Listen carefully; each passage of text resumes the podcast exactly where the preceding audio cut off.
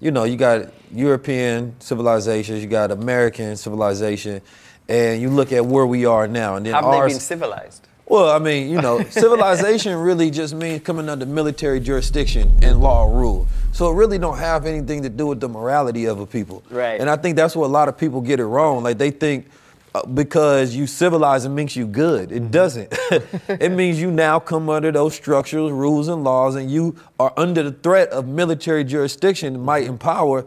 Otherwise, you cannot participate in that society. Mm-hmm. So it's, more, so it's civilization is assimilation. You understand me? And it has this part to play in, especially as you're building you know, organized societies mm. and you have specific goals for that society and people have to play by particular rules. Now, whether those rules that they play by and the goal is good or not will be representative of the rules that people play under that consider themselves civilized to be good or not. Mm-hmm. And whether that has anything to do with morality mm-hmm. at all. Because for the most part, it doesn't. Right. Like we look at America, um, slavery for them was considered civilized. Right. Like that was part of civilized society that the average person would build their wealth literally on black bodies. I'm 19 keys and this is high level conversation. Tap in with the guys.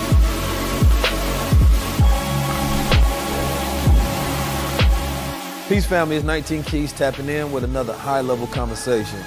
Today, I brought a very powerful, popular guest that you may have seen already.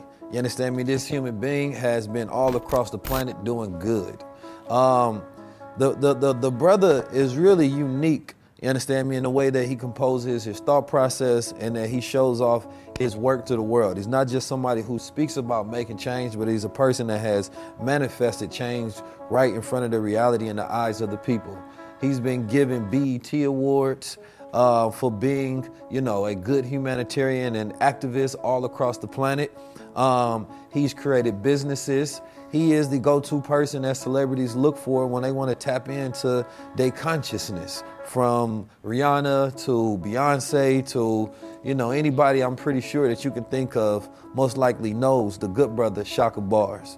Not only has he found himself fighting for charitable goods, you understand me, to creating his own team of people who do athletic workouts. I'm talking about like three to five thousand push-ups a day. you understand me? Or you might even catch your girlfriend watching him eat fruits. You understand me? With his fruits and roots. You understand me? Campaign that he does where he gets people around the world to actually eat better. You understand me? And a fruit diet is a much better diet than a meat and sugar and all of the other chemicals that we put in our bodies. So everything you see around his platform is a very powerful and positive, you understand me, movement. And at the same time, we don't shy away from controversy when it's time to speak truth to power, regardless of what systems, institutions that he's speaking of. And for that reason, I have a very powerful, dangerous brother straight from the UK. Chaka Bars. Bless. Thank How you, you for feeling, having here. yeah, man, good. That was a. you know, if I introduce myself, I just say, "Yo, I'm a developer." Yeah, Just say, yeah. "Yo, I'm a developer." Let's let's let's get into it. Yeah. Well, you know, I'm not good at introducing myself and talking about myself, but I've learned I'm better at doing it for other people. You understand me? If I take the compilation of things that I see, um, hear about, or read that's true, it's easy for me to piece together what the world knows about them. And the high level conversations is more so digging into their mindset and seeing what more value that we can impart on the world by ciphering. You understand me? Because I don't do interviews, I do conversations. um, and mostly because I think that um, building in a conversation and creating a cipher, you know, you create new universes when you talk to people that have insight and knowledge that you don't have, to where you both in composite thought and add value to that conversation. You know, where I want to start with you, of course, I want to go straight to the motherland. I want to start in Africa. Um, Africa is a place that, you know, we start to see um, boom happen in the later 2000s. You understand me? Where most countries had they boom much earlier than that. But Africa is a place where it's not only having um, a, you know, what a person would consider a tech boom.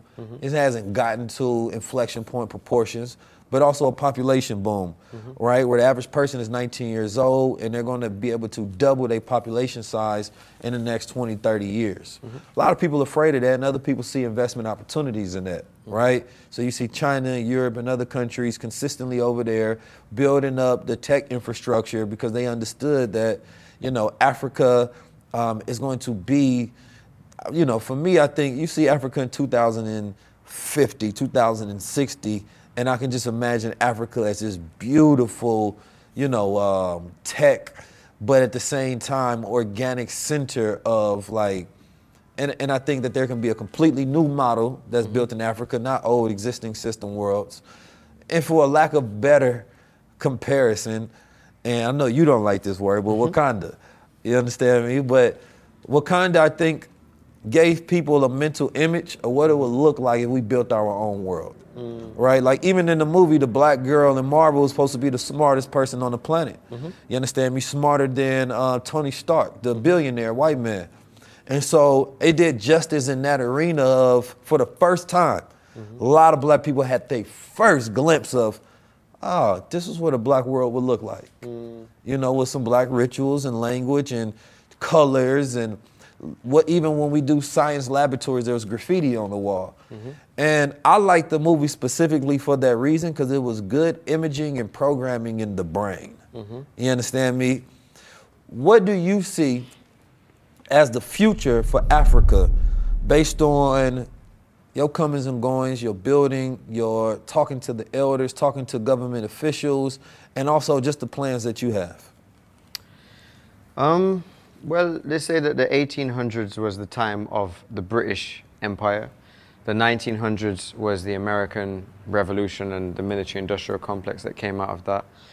Uh, 2000s is, is Asia's time, and then I believe the 2100s onwards is going to be Africa's time, just because all of the, the, the previous civilizations that I mentioned have all developed off the back of Africa. Right. So Africa has been notoriously underdeveloped. Um, one of my favorite books by Walter Rodney is called How Europe Underdeveloped Africa.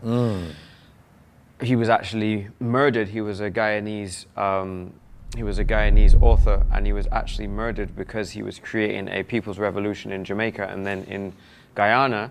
But one of the, the one of the major things that he did is he was a lecturer in the University of Tanzania, and um, what he had kind of what he had kind of laid out was exactly how Europe developed to how it is based on Africa. For instance, like um, Firestone, the tire company, bought nearly a million acres of land for like a dollar, a dollar on an acre that they still own today of rubber plantations, and that's how they were able to develop to where they are. And so I think you know the idea that Wakanda coming out of the minds of a few people, but not out of the minds of Africans in Africa. That's the issue, right? Right. But then having a billion dollar kind of, um, or a, a multi million dollar, I think it was 200, 300 million dollar production put behind it, and then all the marketing that came out of it, though it's questionable at the time when I was kind of promoting it because I took around 2,000 students to go and see that movie in uh, Ghana, New York, uh, the UK, and um, Jamaica. I took all these students to go and see it just so I could have a conversation with them afterwards of what they believe is the future of Africa because I took all, you know, indigenous, Afro-American, Jamaican, Ghanaian students to go and see what that idea of Africa is and they were like wow, they never even thought about that because in Africa it's under development, and then in the colonies, be it the UK or the USA, or even in Jamaica, it is miseducation of what Africa is. Um, so right now, Ethiopia is at 11.9% GDP annually. So Ethiopia is the fastest developing country in the world, right? And there are many countries in Africa, out of nine out of the 14 fastest developing countries in the world actually exist in Africa. Because of this underdevelopment that's happened, now it's Africa's time to develop. It would have developed, and let's say it would have developed. It was the most developed and advanced civilizations anywhere in the world before colonialism, be it the trans Saharan trafficking by the Arab Muslims or be it the, uh, the transatlantic trafficking and colonialism by the Euro Judeo Christians. At, at the time in 1650, when um, uh, Portuguese and French explorers were going to Congo, Congo had embassies in Italy and it had one of the best and most developed civilizations in the world at the time. this whole idea that Europeans are kings and queens is do you swear on this or you don't swear? Are we higher than the swear? Oh no, you can you know speak your language. All right, that's some bullshit. Where they're talking about their kings and queens in Europe, the only way that they were able to develop into kings and queens was by copying Africans and stealing from Africans. They made our kings and queens who were administrators of of municipalities and, and land kingdoms and empires in Africa. They made us chiefs while they were they became kings and queens from our mm-hmm. wealth. And so I think if you start to look at how Africa was underdeveloped and how it got to where it is, and you remove that that colonial imposition from Africa, which is what is happening during the period in the 60s and the 70s of decolonization of Africa, and you get back to, you know, essentially, you know, whether it's Nigeria or Ghana or, or Eth- not Ethiopia, Ethiopia is a bit different, but um, Tanzania, these, these countries are only 50, 60 years old, right? And so then you have all these Europeans trying to compare what is going on now, for instance, in Congo, to where Europe is at. Let's talk about LGBTQ. They're trying to say, it was interesting, I watched an interview with the president of Ghana, and they were trying to say, why, because there was like some, some LGBTQ movement in, in Accra, and the Ghanaian government shut it down because it wasn't popular in Ghana. It wasn't a popular movement right. in Ghana because they're very heavily influenced by Christianity, which was brought to West Africa by Europeans. And they were saying, you, the, the, the, the, I think it was an interviewer from the UK was saying, the journalist was saying, you can't, um, in your right mind, say that you have a democracy and at the same time you're not accepting of, accepting of people's uh, gender dispositions or gender identities or wh- how, whatever they, that they were saying because the Ghanaian government and the police shut it down. They tried to have it. They tried to do it in Jamaica as well. And the Ghanaian president was just like, what you were going through when your country was 60 years old. You had child labor, you had tyranny, you had all of these things Yeah. that we don't have. Right. You're trying to impose on us something that is not culturally acceptable now based on your rate of development that's been developed off the back of us. Mm. So even the idea of what even me and you, as melanated men of the world, what we want for Africa is still tainted with an education that is not African. And when you actually sit and speak to people in Africa, they have their own ideas, their own values, their own standards, their own culture that's been gone back a long time, and you just remove that that colonialism, and they'll thrive. they'll take over the world. That's that's very very interesting. You said a lot of different points in that. Um, specifically, even getting to the last points about our education being tainted in our perspectives. You understand me? Like, and then at the same time, looking at, you know, you got European civilizations, you got American civilization, and you look at where we are now, and then Have ours. they been civilized? Well, I mean, you know, civilization really just means coming under military jurisdiction and law and rule. So it really don't have anything to do with the morality of a people. Right. And I think that's where a lot of people get it wrong. Like they think uh, because you civilize it makes you good. It doesn't. it means you now come under those structures, rules, and laws, and you are under the threat of military jurisdiction, might and power.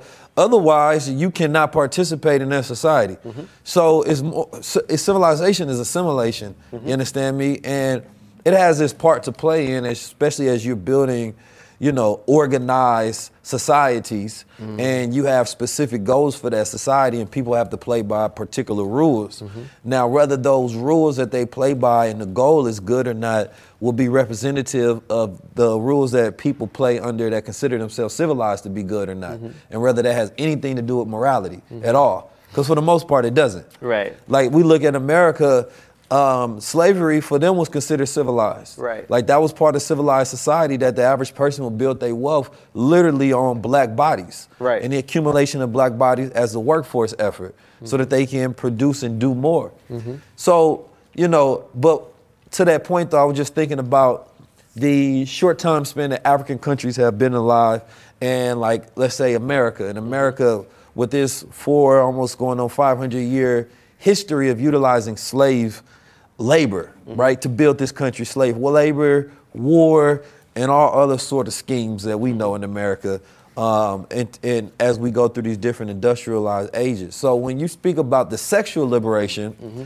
after a country has had 500 years of doing all of these other different things to get to this point, right? Like even with white women being liberated now um, to be in more positioned and getting paid more, like they men had 500, 500 year head oh, start of right. let us build this, you then we could talk about your rights. Right, like right, that's right. literally how it went. Right. So it's like when you look at what's necessary, I guess, for a, a country to thrive in this age, day, and time, is it does have to go through those birth pains. Mm. Now, it definitely should never go through it in a manner that America and European colonized or uh, civilization, so-called civilizations, have done it. Mm-hmm. But the grace period and looking at countries going to that point where you know they have their great economies and they have their great schools and you know they're self-sustained and you start developing these other liberties that people within that society take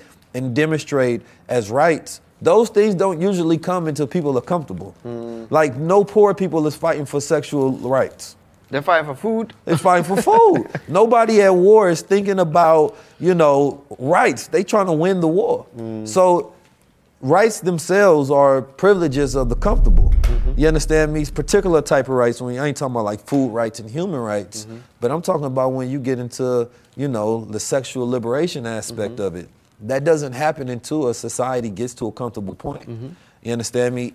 Even America takes where we are and we propagate that to the rest of the world and then they take on those movements. And mm-hmm. sometimes their society has not gotten to that comfortable point where the legislators and politicians and people can even listen to that because they like y'all want to be like americans but americans are ahead of us. Right. right?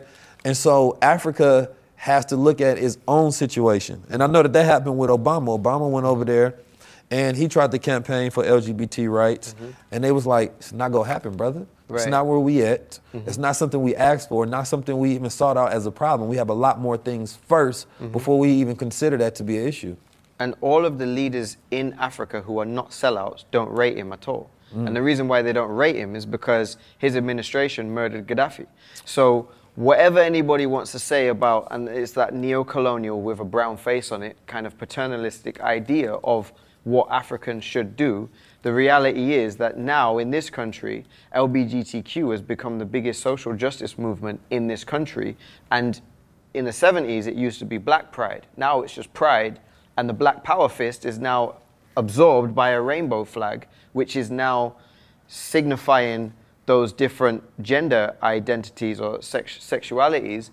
And my thing is, is how how are we now in a time where and personally I don't care what anybody thinks of what I think because regardless of what I say black people Afro-American indigenous people are still the biggest sufferers of all economic depravities, mm-hmm. mass incarceration, drug, food addiction, ev- everything. How has that now been defunded further than it was, you know, e- than ever before, and now a movement that doesn't do anything really for black economy and also especially important black trade relations or African or Afro indigenous trade relations and agreements between Afro countries, countries of South, uh, South America, Central America, and the Caribbean, Africa, and then Black America.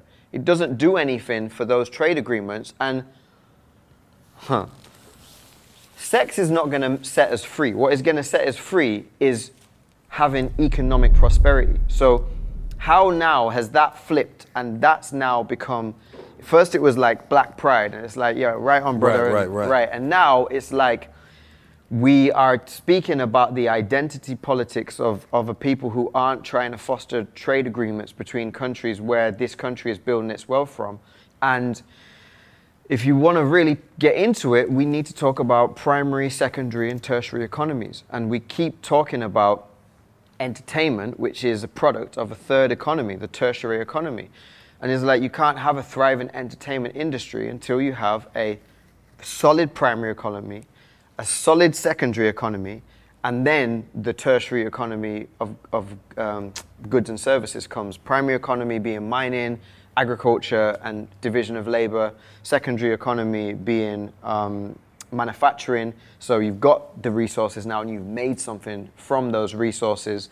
And then tertiary economy being like, well, now we've got all of this stuff, we can do stuff with it. We as a people all around the world now, because of the marketing that has been given to us by the US corporation, um, we now, as, as young men, we are taught that actually the coolest that we can ever be is an entertainment for somebody else, not farmers. Now, the idea, I sat down with a, with a brother um, a few weeks ago, he calls himself the gangster gardener, Ron Finley.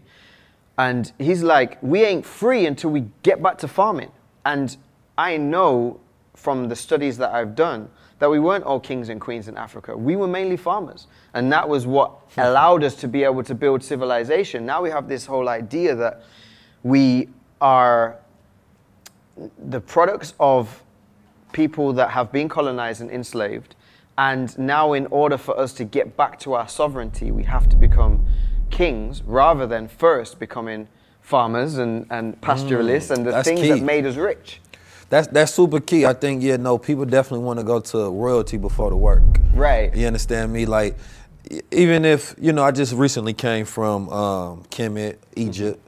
You understand me? Um, and when you think about that, first of all, I got this new notion about ego after I came from Egypt. After seeing the statues that they had of themselves, um, I'm talking about, you know, hundred foot statues. Two with of them, Two of them. four women on the side of them. I say, man, y'all think we got an ego in America Right. as black men? Like, you know, I think now my thing is I don't think we have a big enough ego. Mm. You know, and really the reason I say that is because, you know, every time we do get grand ideas, they get quashed by society and we become Right. considered crazy. Who Right. are you to think that big of yourself? Right. And to have that much of a vision of yourself and also to worship yourself Right. right? Because to worship your own reflection is also just the appreciation of creation itself, mm-hmm. right? Like I'm not saying I created myself, mm-hmm. but I am appreciative of the creator for creating me, mm-hmm. right? But what they was able to do during that time is they were able to get number one, they was able to feed their people mm-hmm. because they knew how to utilize astronomy and they knew how to utilize the Nile River for mm-hmm. agriculture, and they was able to feed their people to give them a certain standard of living. Mm-hmm. So when you know the kings or the pharaohs and the leaders at that time did have a vision, um, they could get a collective group of people to work for that vision because they were supplying their standard of living For 30 Yeah. years to build one, one structure. like imagine today if we say, "Yo, I'll give you food, clothing, and shelter." Mm-hmm. You understand me? And I just need you to work for me. Like, look, we about to build this building. Yes, it's gonna have a big statue of me on there, but you know what I'm saying? I'm a, you know, you good though? Right. Or you gonna work? And probably be like, you know what? I work. You know what I'm saying? Every single day, they happy, they taken care of, right? Like the rule number one: if you're going to have a thriving society, civilization, you have to take care of your people. Mm-hmm. You understand me? And whoever can give those people the greatest standard of life, they're going to go towards that person. Mm-hmm. But anyway, to that point though, as I'm looking at the ancient Egyptians, I say maybe our visions and our egos not big enough for us to be able to rule the world. Mm. Because if you think about the egos of those who rule the world, they build everything in their image. Right. Everything to represent them, everything for their worship. Right. You understand me? I mean, and they look- still do now. still do now. It's just different faces on it. Look at Donald Trump. Donald Trump built his Trump towers Everywhere.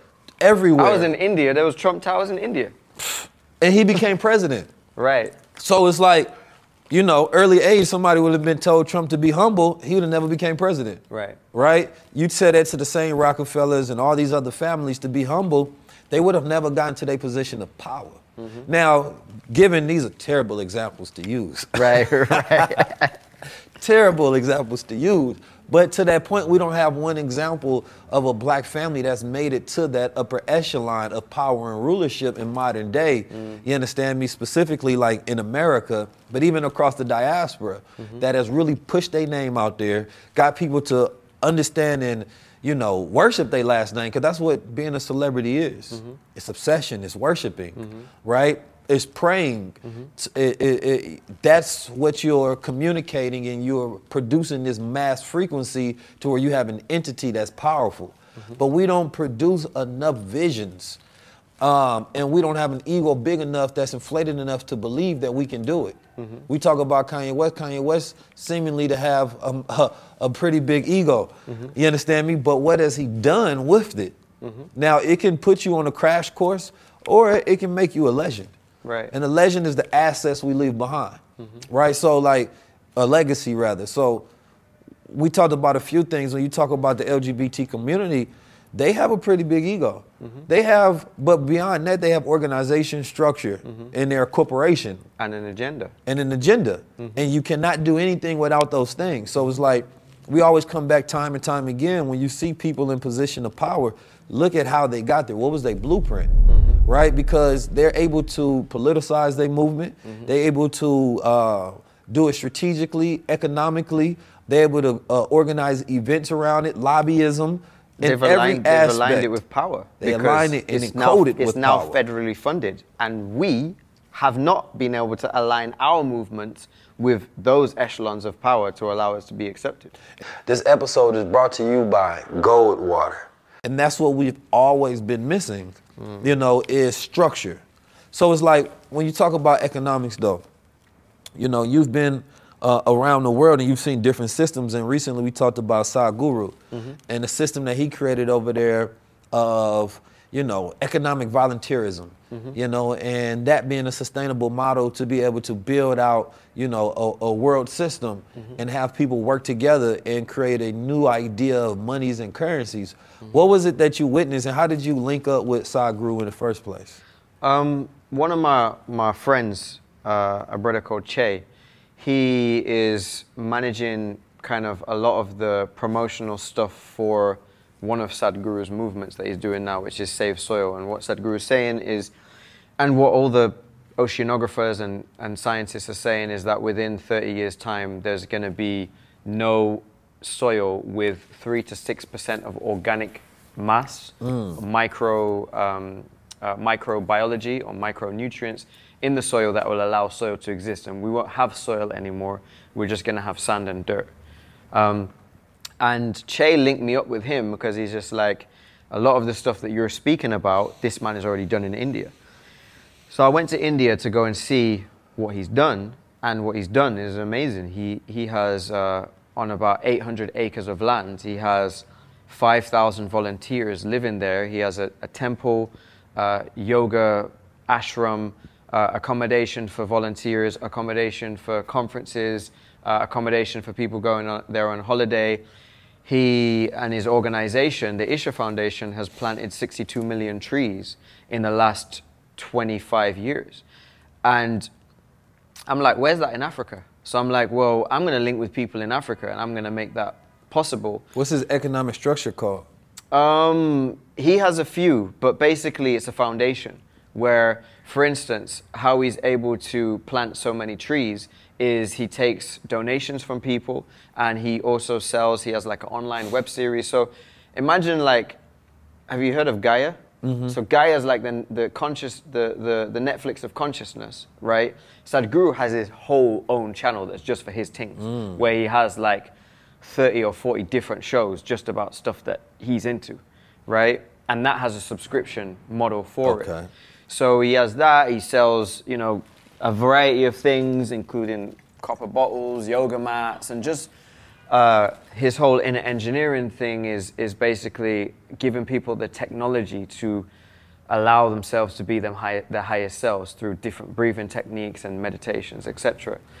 And uh, my thing is when we were back to some of the back to Kemet that you were speaking about before, when we were in our highest vibration and um, not necessarily saying say that all right. So what you had said is that we had uh, a big ego, or we had a big enough ego. and to I was be being able a little humorous about it. Right, right, right. it's- there's some But- point of validity to it as well. No, there, there is. I mean, if you've got like two granite carved, moved from a, a thousand mile away, Aswan quarry, all the way Yeah. up to wherever, you know, uh, uh, statues made of you, Yeah.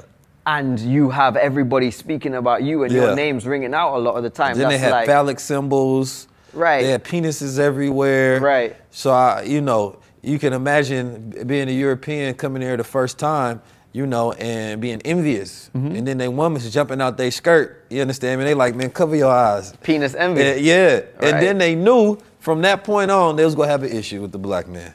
Right, but but meanwhile they erect the same.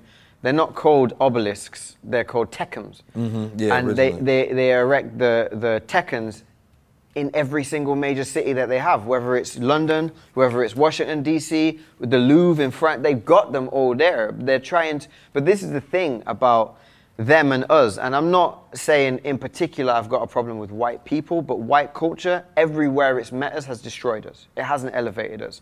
So now you don't have in white culture creation, you have recreation. Mm. And the problem with recreation is that all you're doing is appropriating. Recreation is just a nice name for appropriation, mm-hmm. right?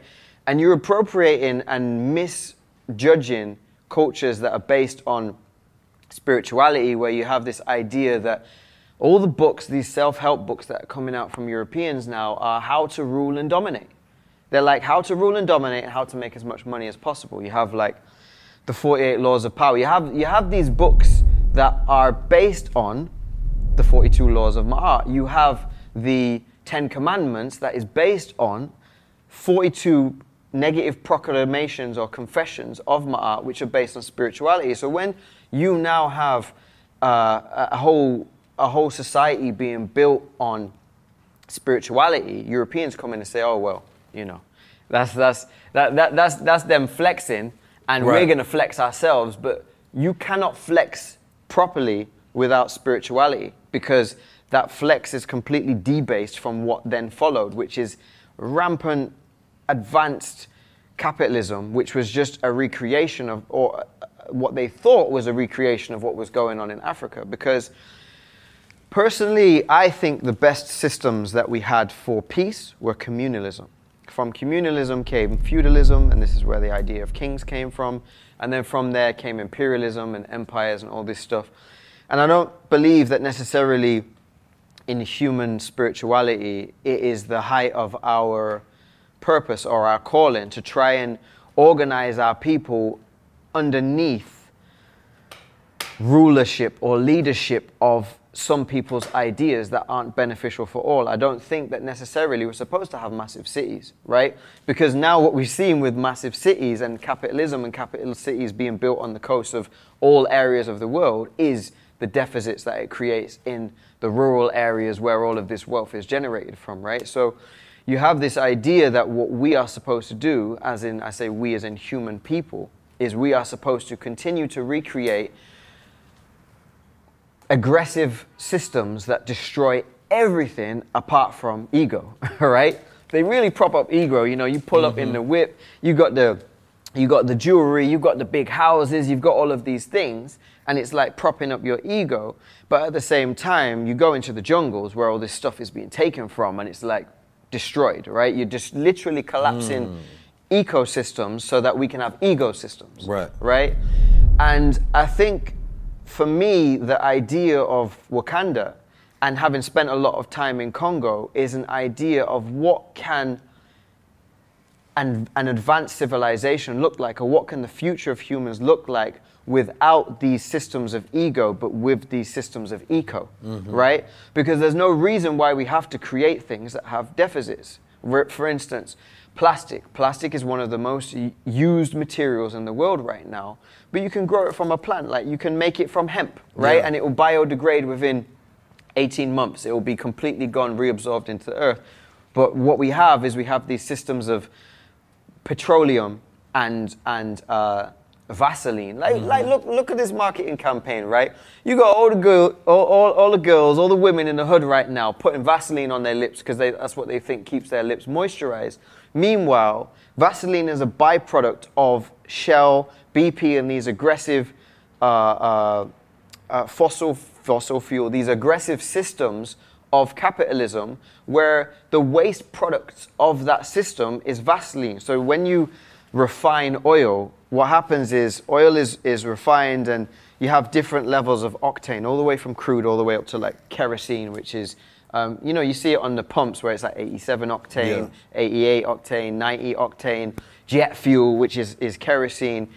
And then what you have that remains on the on these huge vats is you have this jelly that is just waste shit that they can't sell. Marketing. Here comes the marketing. Here comes the Edward Bernays. We're going to put this in the thing and say that you need it for all of these things to be beautiful. But really, what you're doing is you're putting it on yourself. You're drying out your lymphatic system. You're drying out your uterus. You're giving yourself fibroids, and they're benefiting from it. So I think that what we need to start to do is look at ways of being able to create value without creating deficits. I like that. I mean, of course, that will only exist when the ego of those who run the world is no longer there, Mm-hmm. right? Like, as long as the people who run the world don't have empathy and don't mm-hmm. care about those who they devastate, they hurt, the carnage that they create, because they create a system of chaos because mm-hmm. they can they can feed and live in that chaos. So as long as the people down bottom are in a chaotic system, then they can control them. The moment they become present and focused, I was talking to my bro Mike Rashid earlier about this. Is that you know anytime somebody says something truly profound, mm-hmm. and they, they they talk about like just the key to everything, they always get in this very calm tone, mm. and they like you know the best thing to just be is mm. to be. Mm-hmm. Is to just enjoy and live. Mm-hmm. And the reason you get to that point because if all people on the planet Earth got to that tone, you know, of relaxation and present, then they would have realization. Like, wait a minute, I am here. I am God. This is my planet. We can decide to change all things all at once. But most people's energy is in this chaotic field all the time, distracting, you know, uh, uh, uh, constantly overexcited, you know, too much dopamine and serotonin, and your whole the whole world is high. You know, that's what the conversation I had earlier is like. I heard my uh, Samuel Jackson talking about, you know, back in his days in the '60s and '70s, he was saying that, you know, they did all sort of drugs, they did all sort of psychedelics and things of that nature. They got high, right? He said we were drug users. Then it got to a point where they The took all of the psychedelics with just heroin. He said that killed the movement. Right. And then nowadays we are we have to be the biggest drug using, you know, era in the history of the planet where we have all sort of drugs. We got the psychedelics, we got the weed, we got the ketamine. Mm-hmm. You understand me? We got caffeine, mm-hmm. we have social media, we have all sort of weeds that we can think of. We have sugar. We got sugar, we got CBD, we have Vicodin, pharmaceutical. Like we got more drugs than any other point in time that man has ever to choose his taking. Mm-hmm. crack, heroin, PCP, right? Um, ketamine, ADHD, where people utilize uh, Adderall. Man, there's all kind of drugs out there that people utilize. Um, liquor, you know, weed. People are addicted to so many different things, right? And the average person that wants to quit, they can't. They don't have control over their own will, right? Which means they don't have control over their own way and their own destiny, and they're enslaved to the things that they take. Now, how did you gain control over self? Of course, there's a mental function, but there's also a biological function as well. See, oftentimes when we're addicted to something, we crave it. There's a excitement, and that excitement is, if you will, an electrical spike right in our brains. We automatically think that if I get that, I'll be rewarded with the pleasures. So your brain is operated based on what it feels, not what it thinks. You understand me? The moment you think of that drug, it is inducing a small chemical in the brain to make you feel that same pleasure that you will if your will continues to go towards manufacturing and producing and manifesting that drug into your reality. Putting you in this cycle, want and will, desire and action consistently. How do you disrupt that? Well, if I want something, but I have a stronger will than the things that I desire, and I can disrupt that, and biologically, I also have the capabilities within because my body doesn't crave something because it no longer needs it. Meaning that it's already at an electrical spike of activity, right? You're already high off energy. So therefore, you say, nah, I don't need the drink. Nah, I don't need the coffee. My willpower is stronger. See, in the 19th century in the UK, they utilized gold as a way to curb addiction. right? Now, this was a necessary process, and they still utilize gold today in cancer treatments and tumor treatments and all sort of different ways that they utilize gold. The ancient people knew the recipe. They knew how to utilize the elements of the world to take control and power over self. Imagine if you had the greatest electrified operating system in the world and you can begin to control your own will. We've had great testimonials from people who are addicted to weed, people who are addicted to liquor, people who are addicted to coffee, and they've all been able to start to begin to take control of their own will and curb these addictions. And they believe that the assistance of the gold allowed them to be able to tap into that higher mode instead of being controlled by their lower selves. Now they're so electrified, it's their higher mind that is in hyperdrive. Make sure y'all tap in, get on the gold, stop being controlled by your addictions and your afflictions. Instead, make gold a part of your new ritual. Tap in. And all of these things constantly keeping us in this high state, mm-hmm. right? But when are we actually present? You mm-hmm. understand me? And that sober mind thinks differently about reality. Mm-hmm. You understand me? And without us actually ever being sober, we can always be taken advantage of in those high states mm-hmm. because you're more open, mm-hmm. you're more sensitive, mm-hmm. and so you're going to intake more of that vibration and frequency that's being put. And we know fear is probably one of the biggest control mechanisms on the planet. I talked about this with Billy Carson. So the sober thought, as we talk, like high level conversation is a sober thought. It's like you got to actually be present and listen to what the brothers is talking about or mm-hmm. sisters is having in these conversations, ciphers, and builds. Because you talked about a lot of different things that I think are primary and key. That if, you know, getting rid of white patriarchal intellect that is at the helm and looking at how they run systems based on power, control, manipulation, rulership, and chaos, and then replacing that with the Ma'atic systems of truth, order, balance, justice, freedom, equity, equality, reciprocity. That's a completely different business model, mm-hmm. right? And business, as the Honorable Minister Louis Farrakhan say, is the activity of life. Mm-hmm. So the way I think about business, we gonna always do business. Mm-hmm. You understand me? We always do trade. We always do barter. Money will always be a system, but it doesn't mean that the currencies that we use um, are systems that aren't worth anything Right. right? I'm watching this show, and uh, it's a very interesting show. I got to remember what it's called, but it's about um, two black people. One is an alien. He comes down from the stars, and this brother, and he ended up knowing how to write Sumerian. Like it's very interesting because if you go listen to like some of the conscious community and how they talk about Sumeria, even uh, Billy Carson. It was like a play out of everything we, we spoke about or everything they talk about, but they actually made a show about it now. But one of the things that he came down there, well, he came down from his planet with gold mm. because the gold was a universal money, mm-hmm. right? Like on his country, they couldn't make dollars to counterfeit, but he knew that if he brought gold, he can easily go to a pawn shop and then trade it.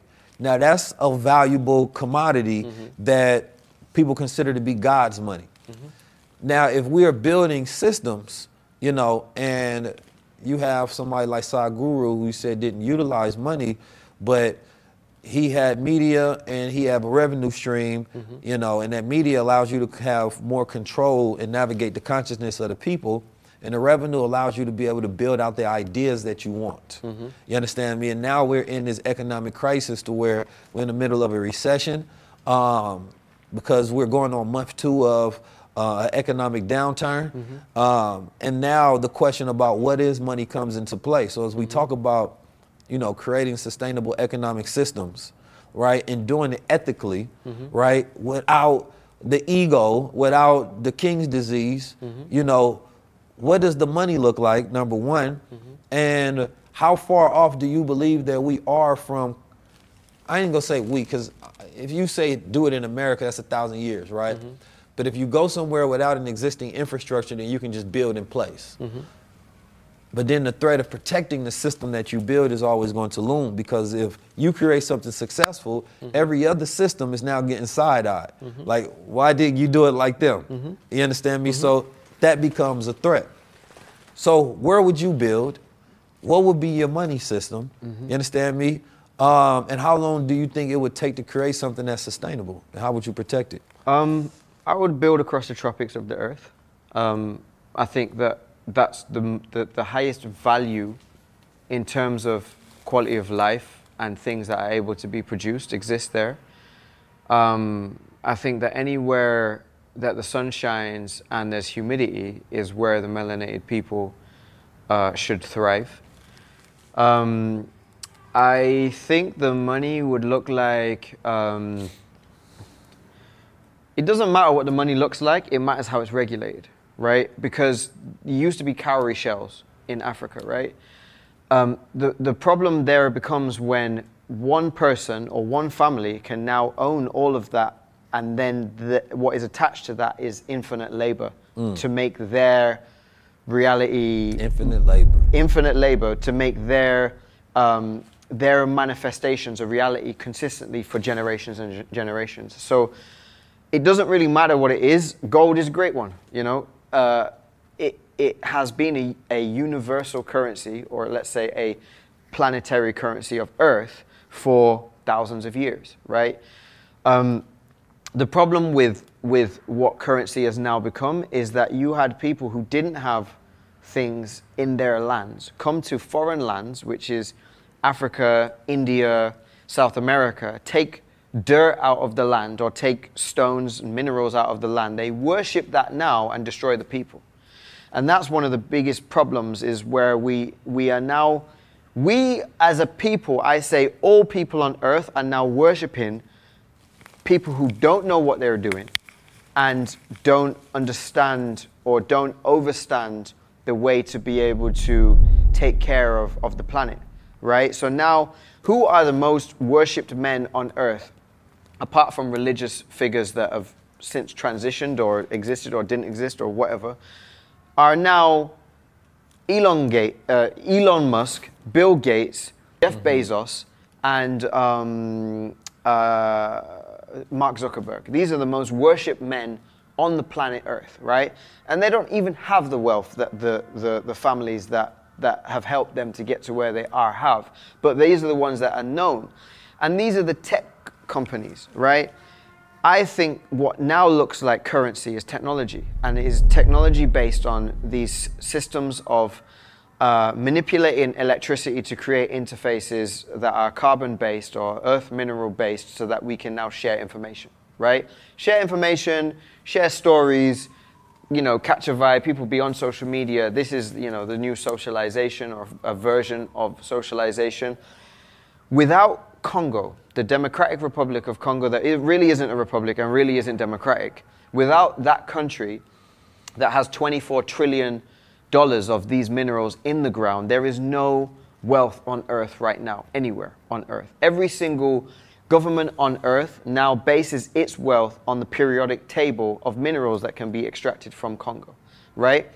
So, what it looks like for me is a sustainable economy is where you have this now this new tech revolution which is it seemingly it is a it is a, a revolution of earth that excludes the place where the minerals come from right so you have this tech revolution where data has now surpassed oil in value but at the same time the country where it comes from, which really isn't a country at all because there's so many different languages, it's the size of Western Europe.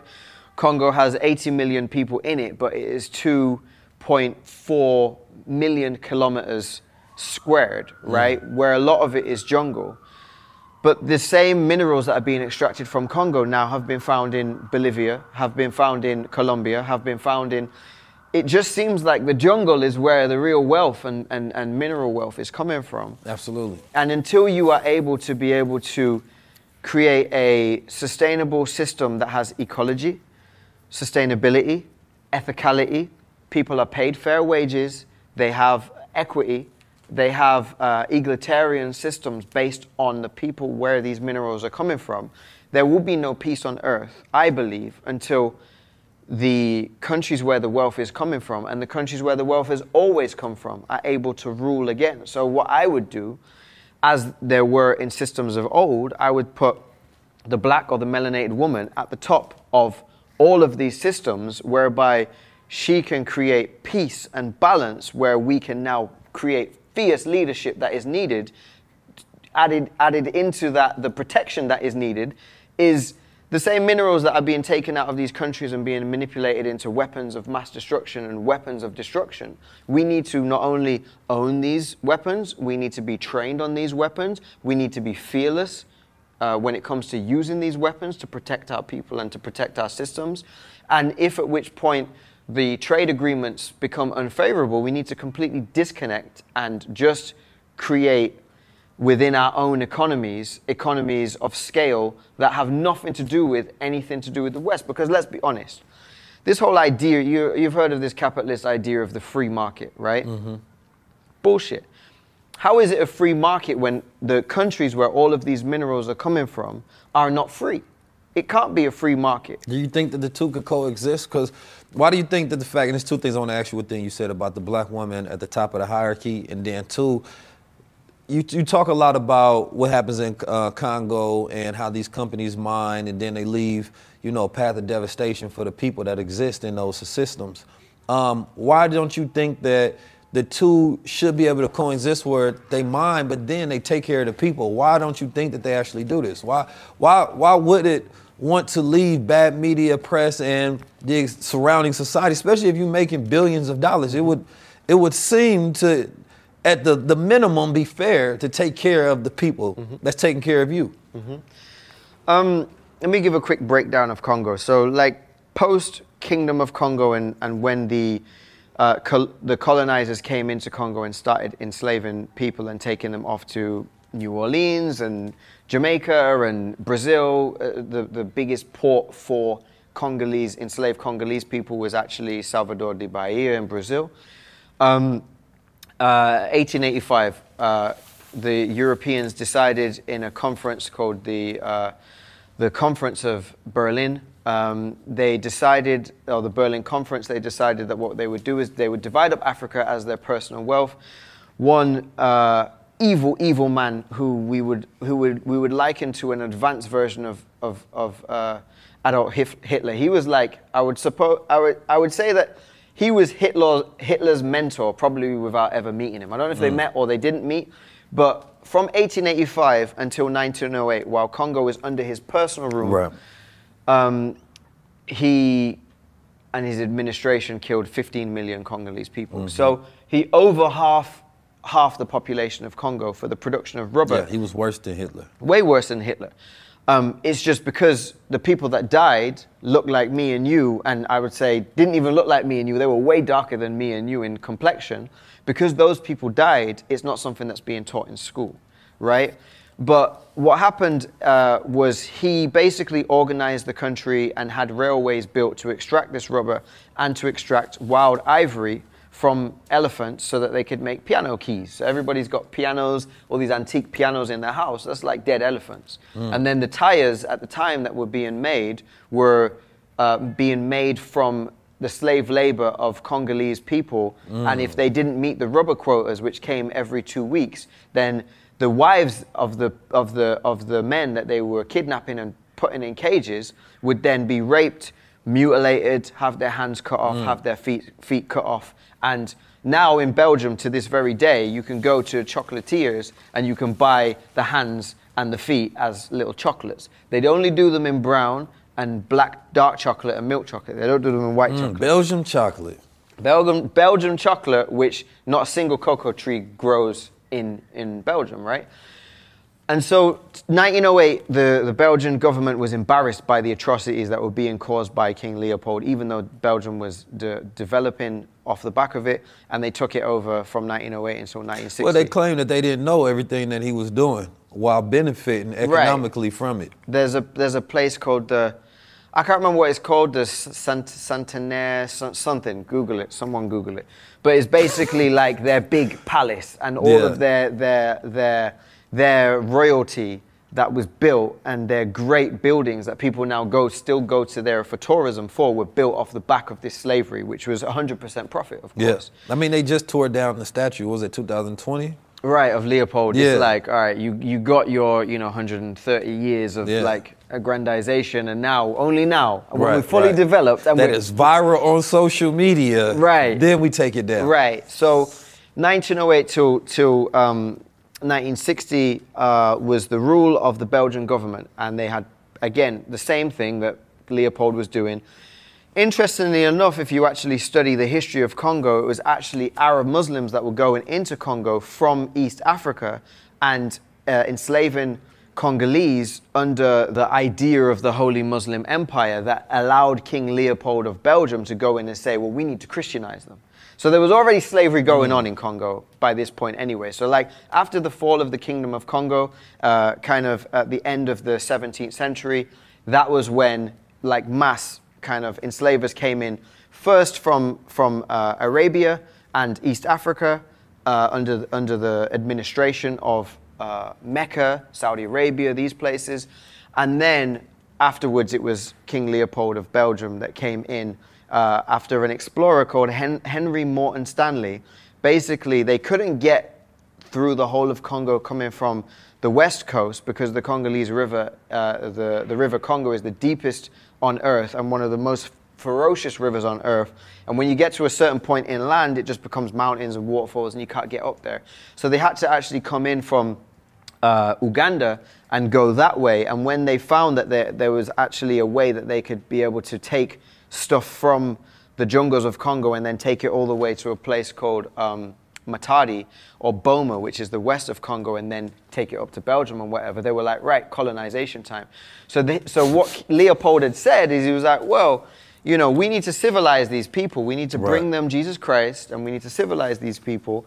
And with this civilization comes, I need to rule the place. Right. So he ruled the place until until 1960. In 1960, Patrice Lumumba, may he rest in power. 1960. 1960, right? They ruled under brutal dictatorship um, and brutal colonialism. Till 1960, one of my heroes, Patrice Lumumba, may he rest in power, he brought the, the, the leaders, the king of Belgium at the time, to Congo, and uh, they were supposed to be given this kind of speech to be like, oh, we're handing you back the country and it's been a great partnership. And he basically said to them, no, fuck you. You destroyed our country. What you have done is all of these things, and he humiliated in front of um, all of Congo and in front of all of the, the, the, the superpowers that are watching ar- around the world, including the United States. He humiliated them, and um, they went, all right, bet. And then the next year they killed him. They had him murdered. And it was the CIA, and this is the thing where you know, there's a conversation that's being had right now with a few people saying, well, you know, what do what do, do, do black Americans have to do with black Africans, right? It's like people here were indigenous to here and we have nothing to do with, or I say, because I'm born in the Caribbean, which is part of the Americas, right? But what do North American indigenous black people have to do with America, uh, sorry, have to do with Africa? But I'm like, well, if the CIA has funded around 40 different military coups in Africa, of which the USA has benefited from, of which then African Americans, though bottom of the barrel, bottom of the barrel here is not bottom of the barrel in Congo, right? Have then been able to benefit from, though it's the, the, the crumbs of colonialism, they've still benefited from it. Like this country is not going to be invaded by any other country because plutonium and uranium from Congo has been turned into nuclear missiles.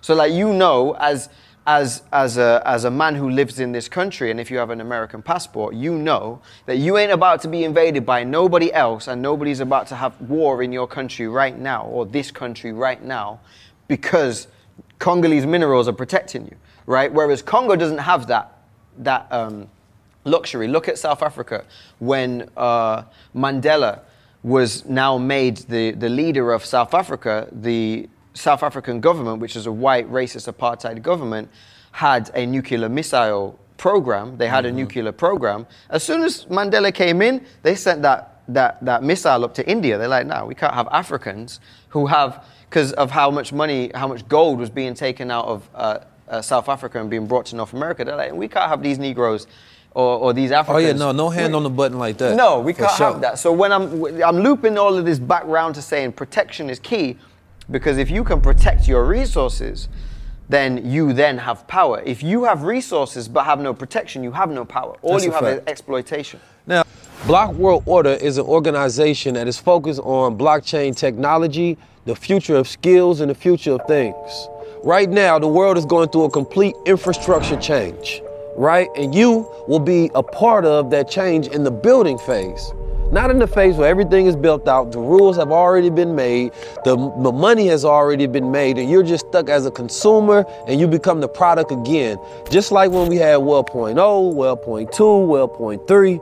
No, this time you get to create the rules by becoming one of the educated, by becoming one of the developers, and becoming one of the early innovators and adopters of this new disruptive age of technological wealth that we are now going into. So you're going to be learning all of the skill sets and all of the knowledge you need to be up to date. Not just you, but your family right? Everything from crypto to metaverse to blockchain technology to DAOs to Solidity coding program, how to create games, and more. We want to make sure that you are involved in a full stack community where you can get everything all in one place. And on top of that, I will be teaching you the mental tools that I will utilize to shift my consciousness and to take me to the highest version of myself. Some people often say, Well, I do not know how to learn. We will be giving you the tools so that you can mentally hack yourself and redesign yourself into the greatest version of who you are meant to be. We can help you tap into the universal laws of intelligence so that you are always in the flow state.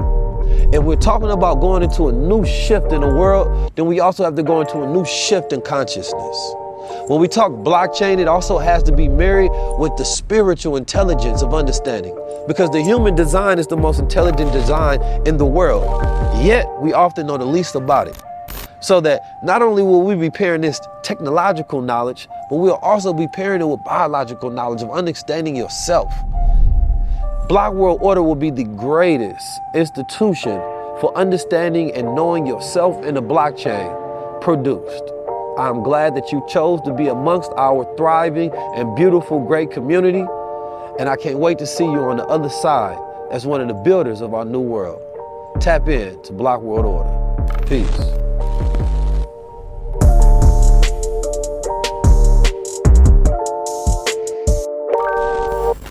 I want to get to a point where you say you say black Americans have benefited from essentially um, America's exploits in other countries, mm-hmm. which has fortified America to become a superpower. Mm-hmm. And because of the proxy of benefit by being in America, mm-hmm. then we now have a responsibility to do what? I feel like you have a responsibility to create fair trade agreements, but not between you and uh, uh, uh, white folk and Africans, just between blacks here and blacks in Africa. I think you have a responsibility to be able to now with the because the thing is is about us speaking an English language, which is a colonized language anyway. Us living in proximity to these systems of rule and control, we understand them. We know them inside and out.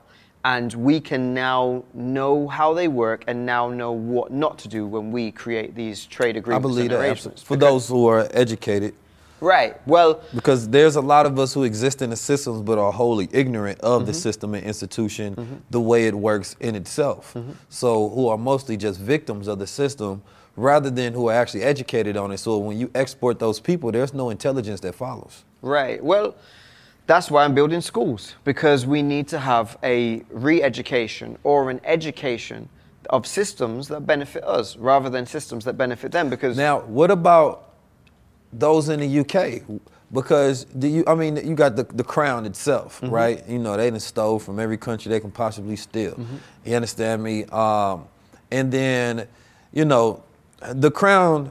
If if you go to the history of the world, right? Mm-hmm. They were given their powers essentially by the church, mm-hmm. Right? And then you got the crown who basically gave their powers to America. Mm-hmm. You understand me? And so it's a trickle effect in the system. Mm-hmm. Now we're all caught up in this global system of so-called white supremacy, mm-hmm. right? Or you would consider more just so-called white institutions, mm-hmm. right? Um, in the way that these systems work. And so the same responsibility that will be imparted upon uh, black Americans, Moorish Americans, however people want to qualify the name, mm-hmm. you know, would be the same standard that will really be put on all people across the planet mm-hmm. Earth. You understand me? And because I know people gonna be like, well, he's from the UK. How mm-hmm. could he? You would, wouldn't know what it was like to be a Black American to grow up here, mm-hmm. and to not know where you from, but mm-hmm. to have to guess it, mm-hmm. or to maybe do some genealogy, but only go so far, mm-hmm. right? And really to feel completely displaced on the planet with no real home. So we gravitate towards streets, corners, hoods, you know I mean, states because we don't actually know where we're from. And you know, I was having a conversation with a sister because they was mad we utilized the word Nubia. And she was like, Well, y'all not Nubians, y'all Americans, y'all don't know where y'all from, blase, blase. And I was talking to Queen Diambia, uh, who was the inherited queen of the Congo from her father. And one of the things that was interesting, you know, the special thing about black Americans, because you don't know where you're from, you can claim it all. Right. you know? And I, I subscribe to that idea. You understand me? That the melanin, it's 196,940,000 square miles on this planet. It's all ours. Right? Now, I can't take your culture. Right. Right? But I can love it. You understand me? And appreciate it and say that somewhere, you know, in my DNA, um, as far as how I identify, I'm a part of that. You mm-hmm. understand me? Now, of course, you can be like, no, you're not. Mm-hmm. and you can call it a form of appropriation. I think the unique perspective and position that black people in America have is that because of our last 400 years of slavery, we feel and we do have a certain privilege to all the world mm. because nobody in the world came and helped us. You mm. know, so it's like for everything that a person has an issue with, there's no country that can say, well, we tried to help y'all out of slavery. We, s- we knew that you all were over here. Now, one particular people can say they came and helped black Americans. Haiti did. Haiti, when Haiti became a republic, they said all black Americans that come, and anybody from any of the, the South America or Central America, are free when they get here. But, um, But and- that's now that's you know a right or something that was extended to it. But I'm talking about in the sense of you know, Military coming over military might. Well, that's what we needed. That was Right. that was afterwards. Yeah, when we get free, it's the whole part. Right. but but the thing is is is about that is that there was no military might that had organized its wealth and power anywhere on the earth as well as Europeans, the French, the Spanish, and um, uh, the English had done to be like the French Navy was the biggest military machine that ever existed for anybody to be able to rival them. So though we have stories of rebellions uh, in, in Africa, in the Caribbean, etc., and we did defeat them many times. We a lot of a lot of what was then done wasn't wasn't didn't have the ability to be able to directly engage them in warfare. So But there had to be a lot of, you know what? Black slaves in America is just the standard of the world. That basically just became that is what it is. Because there was conversations in politics and people talking about how, you know, evil it was, but there was nothing progressive that happened where people did anything active. Like, let's see, we look at economic sanctions against Ukraine because uh, or Russia because of what they're doing in Ukraine. There was never any economic sanctions or anything that happened in you know last four or five hundred years. I only say that just because Black Americans have a particular vendetta probably against the whole world because of that. You know, like we we we're probably gonna feel like that for a long time. I think probably when we have to, it's like a person that gets out of jail and a person that was locked up for 40 years and they only been free for 10, mm. you know, they've been slaves more than they've been free. Mm-hmm. And black Americans specifically, mm-hmm. you know, we've been slaves longer in this country than we've been free in this country from a known mm-hmm. history standpoint. So I think that, you know, it's not that we, and then you had to say it was June June 19, 1876. 65. 65, 1865. And that was 1776, so they had this. We of July, definitely weren't free. yeah, yeah. But even to that point, it's like when so-called slavery was over, Mm-hmm. then we had sharecropping, then we had Jim Crow laws, then we had redlining, then we had crack and heroin, Mm-hmm. and we had the prison industrial complex. There was never an era, point in time, and decade where we had a break. Mm-hmm. So our freedom was always came with stipulations that it was never truly free. Mm-hmm. So I think that when we talk about civilizations, as we talked about in Africa, that when you look at a people and the same way the LGBT tried to go over there and be like, yo, establish this, and they fought back like, bro, we barely been free or we barely been established. Y'all have had all this time. Mm-hmm. That's how black Americans are. Mm. Like we haven't really had the time to be comfortable to really establish. Mm-hmm. So I think that what you see is the insulation of focus comes on to say that well, until we actually establish ourselves here, mm-hmm. then we don't actually have the ability to help anyone anywhere else. Unless there's trade agreements and or programs that stimulate That's what I was both at the say. same time. There's no way that you can establish yourself here until you establish yourself in Africa. And I say all that to say what you have here is trick- trickle down economics. You don't own any of the primary economies. What you have in Africa is you have the opportunity to create uh, primary economies of which you can then benefit I agree here. 100%. So until it's just like, for instance, uh, if if a, if the government of Ghana or the government of Nigeria want to come and interface with Black Americans here, who are they speaking to? Are they speaking to Tariq's FBA? Are they speaking to the Hebrew Israelites? Are they speaking to the NOI? Are they speaking to the Congressional Black Court, et cetera, et cetera? And until there is and this is what COINTELPRO is about, is stopping you guys from being able to create your own black nation. absolutely, So that you could then be economically powerful because your your your spending power is you 13th in the world. I mean, what is Africa's is like 1.1 trillion. That was in 2019. That's Right. supposed to keep going. Ours is 1.6. I don't think black people realize that we have a higher spending power than the GDP of the continent of, Of Africa, Africa, right. who has more minerals and resources than any other place on the planet. Google has a bigger purchasing power than Nigeria. Yeah. Google, a startup company that started 30 years ago, has a bigger purchasing power than a country of 200 million people. I mean, shit, Apple has a bigger purchasing power than black people in America. so corporations is that's the power, Right. right. That's why we that's where it's like one kudos you give to seeing the ability to create systems, right? Mm-hmm. It's like greatness is not based on morality, Mm-hmm. but it's about the excelling at something, right, at a high caliber. Mm-hmm. And what white American men have been able to do is create something considerably great in how they establish their systems and powers of control, Mm-hmm. Right. right? Now the morality is missing because they're mm-hmm. morally bankrupt, but that is also part of their success. Mm-hmm. Is that capitalism has anything to do with morality or empathy or goodness, but it's about excelling mm-hmm. and productivity and profit. Right. Right? On the backs of whoever. And the secret of the entire world has always been the back of the darker skinned people. Right. right? Our energy, our bodies, our language, our culture, our minds, all things that we generate from us, we are the generator of the world's Mm-hmm. power. And without us, every economic system falls. Right. That's just the fact of the world. Peace. If you want to be an affiliate of Gold Water Corp, tap into 323 577 6692. Text affiliate to that number. See you on the other side of greatness. Peace.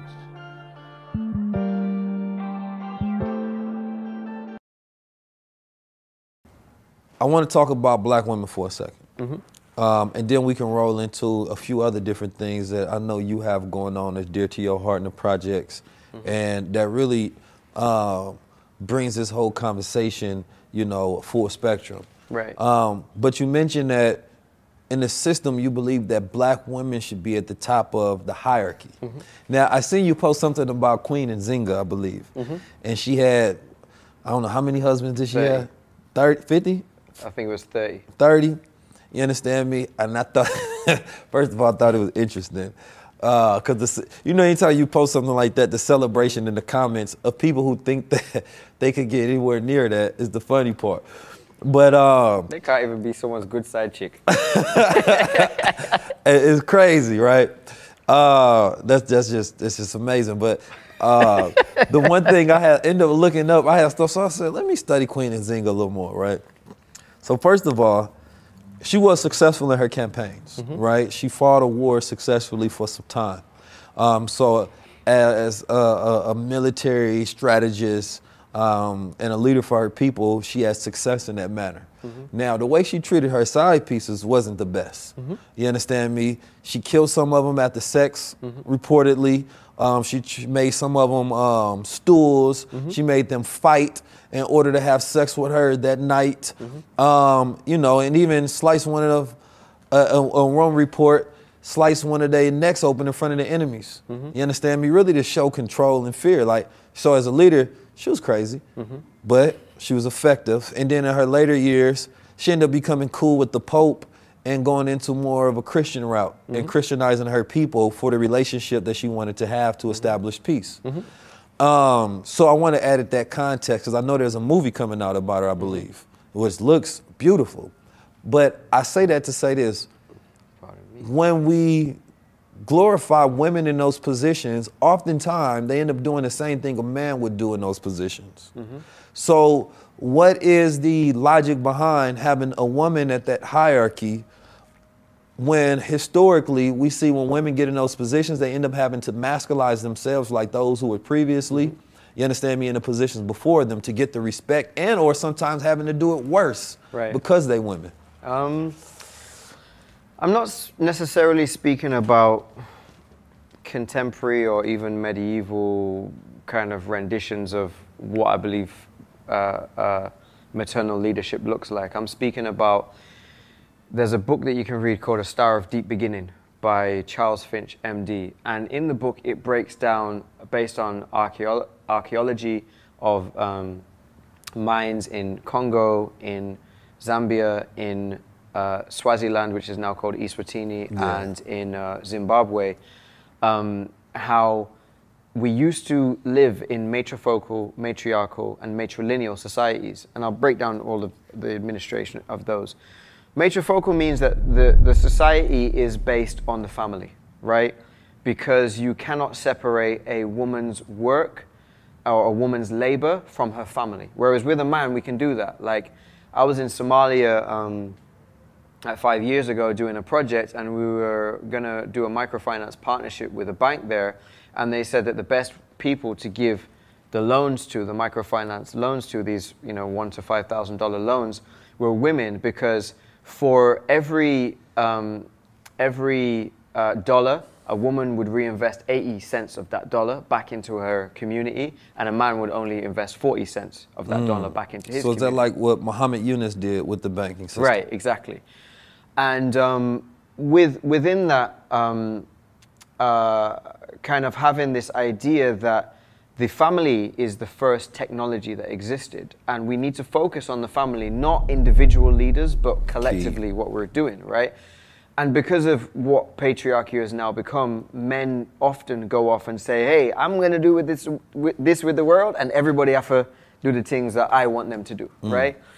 And that causes all the problems that we see today. Um, with a matriarchal society, women now are not necessarily just in leadership positions economically, but they're in leadership positions spiritually, religiously, etc., etc., and all of the kind of hierarchical needs that humans decide that we need for ourselves. Women are, at least if they're not at the top of those systems, they are in in um, decision-making roles in those systems. Because I personally believe that if it's all man, you can't do anything. And also, if it's all woman, you can't do anything. I believe that in order to have that yin yang I call it the Godtriarch. right, Not right, patriarch and matriarch, but Godtriarch, the side by side rulership. right. Or in, in, in terms of like what the the Holy Trinity was supposed to be, rather than Mm-hmm. Father, Son, Ghost, it was suppo- supposed to be Mother, Father, Child. That was the Holy Trinity, Absolutely. right?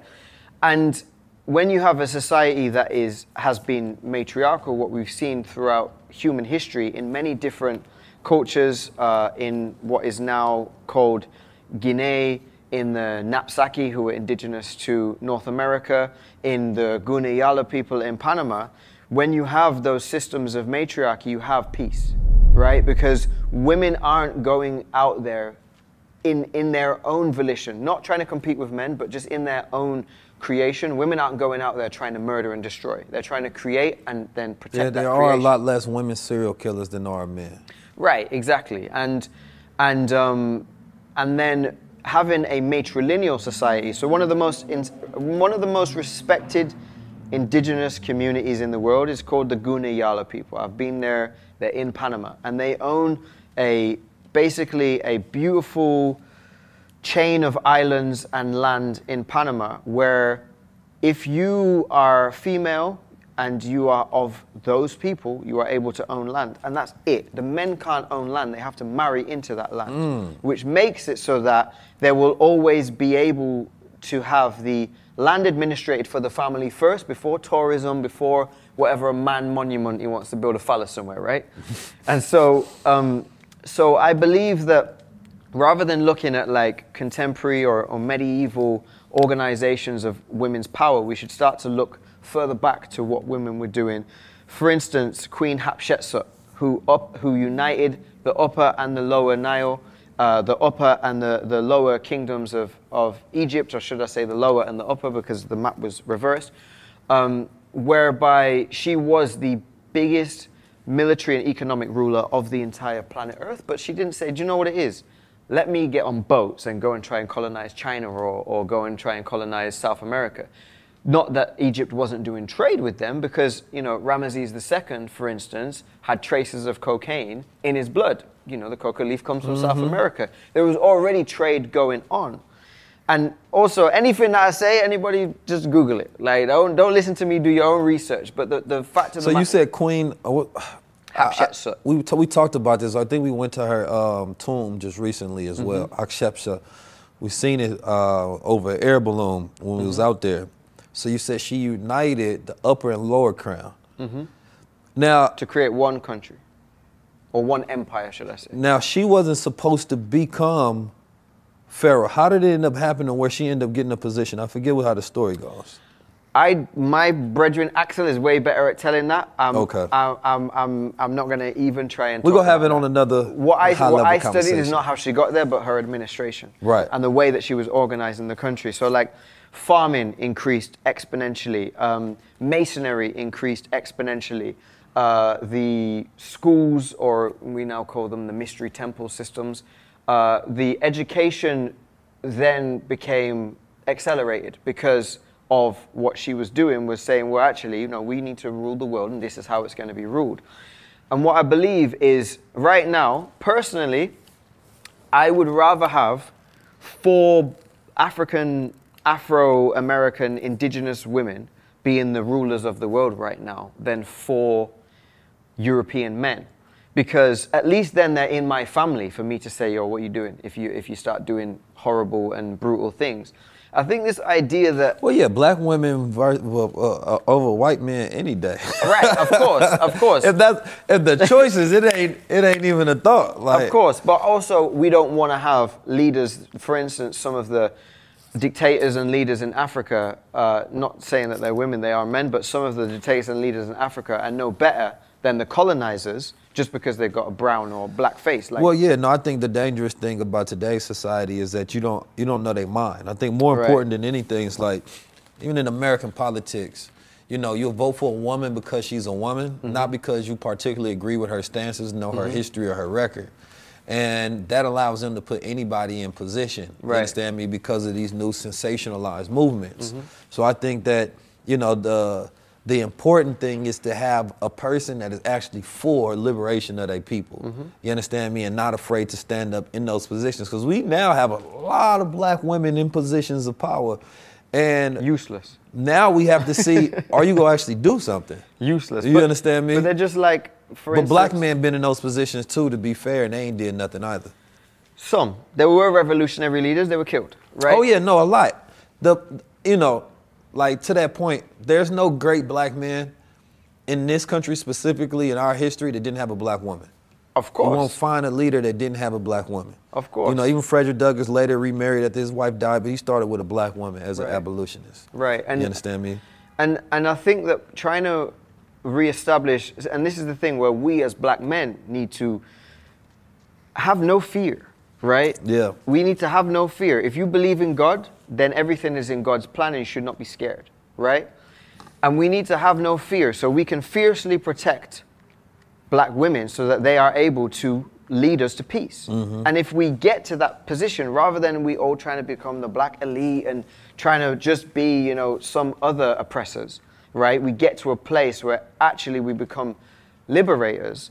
That is then when we are able to rule the world again with a benevolent hand. Right now, a lot of the people who are in positions of power, for instance, the African leaders, most of the African leaders are sellouts. I don't believe in any of them. I don't trust in, trust in any of them because they are the black bourgeoisie. And a book that you can read uh, by Frantz Fanon, you might have already read it, called A Wretched of the Earth, breaks down, which got made into a documentary which um, Queen Lauryn Hill narrated called Concerning Violence. It speaks about him as a psychologist, speaks about the, uh, the decolonization of Africa and how African leaders have just become the black bourgeoisie class, which aren't really a bourgeoisie class because they don't really have any of the entrepreneurial skills that it takes to be able to lead their country to economic prosperity. What they have became is just the agents for their clients in Europe, and that's why all this money is getting taken out of Africa and nothing is staying Yes, a lot of corruption. But but to that point though, um, and I want to just say this because when I when I think about history, history is selfish, right? Mm-hmm. History is going to put the man in front, but in every deliberation, those men always went back to that woman for counsel. Mm-hmm. So it was always a team effort in the leadership, but the man was always out front mm-hmm. because the woman she's protecting the family, while the man is out there. You understand me? Leading the revolution, if you will, being on the front line. But it was always you know, a family unit. And you may see Malcolm X out front, but Betty Shabazz was always there. You understand me? Um, you know, you may see Haile Selassie, but Queen Selassie was there too. You understand me? Same thing with Marcus Garvey. Same thing with Martin Luther King, Honorable Minister Farrakhan, Elijah Muhammad. Any of like great black men that have done something, we just don't regard their queens as part of the team. Because but without them queens story, in that council, story. And that intellect and that wisdom that they was giving them, Mm-hmm. they wouldn't have made it into those positions of power. And I think that history is just selfish in the way it always looks for one monument to prop up Mm-hmm. rather than the team itself and or the family that is the team. Mm-hmm. Right? So I think that once we look at history reality, we've been working with our women to fight. We've been working with our li- women to liberate.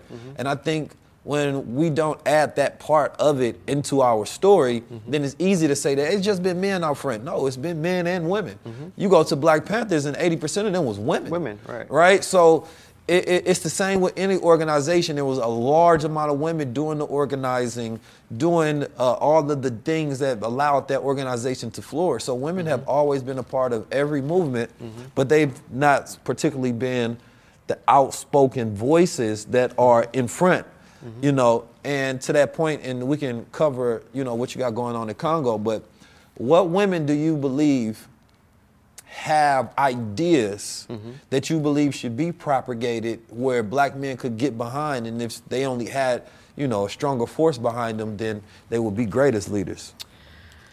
Um, there's there's many women. Um, one of my favorite teachers uh, is Assata Shakur. She's out there in Cuba now, and what she was doing within the Black Panthers was was phenomenal. And as he said, 80% of that revolution was led by women who are obviously leading and guiding the family.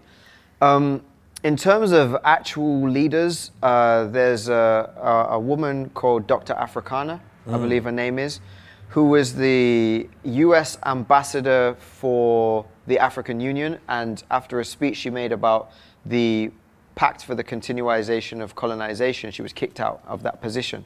She's amazing. Um, one of the best leaders that is still a leader right now um, is uh, Honorable Mia Mottley, who is the Prime Minister, or who was the Prime Minister of Barbados. And I actually was part of a delegation that took her from Barbados to Ghana to create a bilateral trade agreement between Ghana and Barbados to remove Europeans from the conversation of what we people need to be doing for ourselves and how we need to be trading with each other.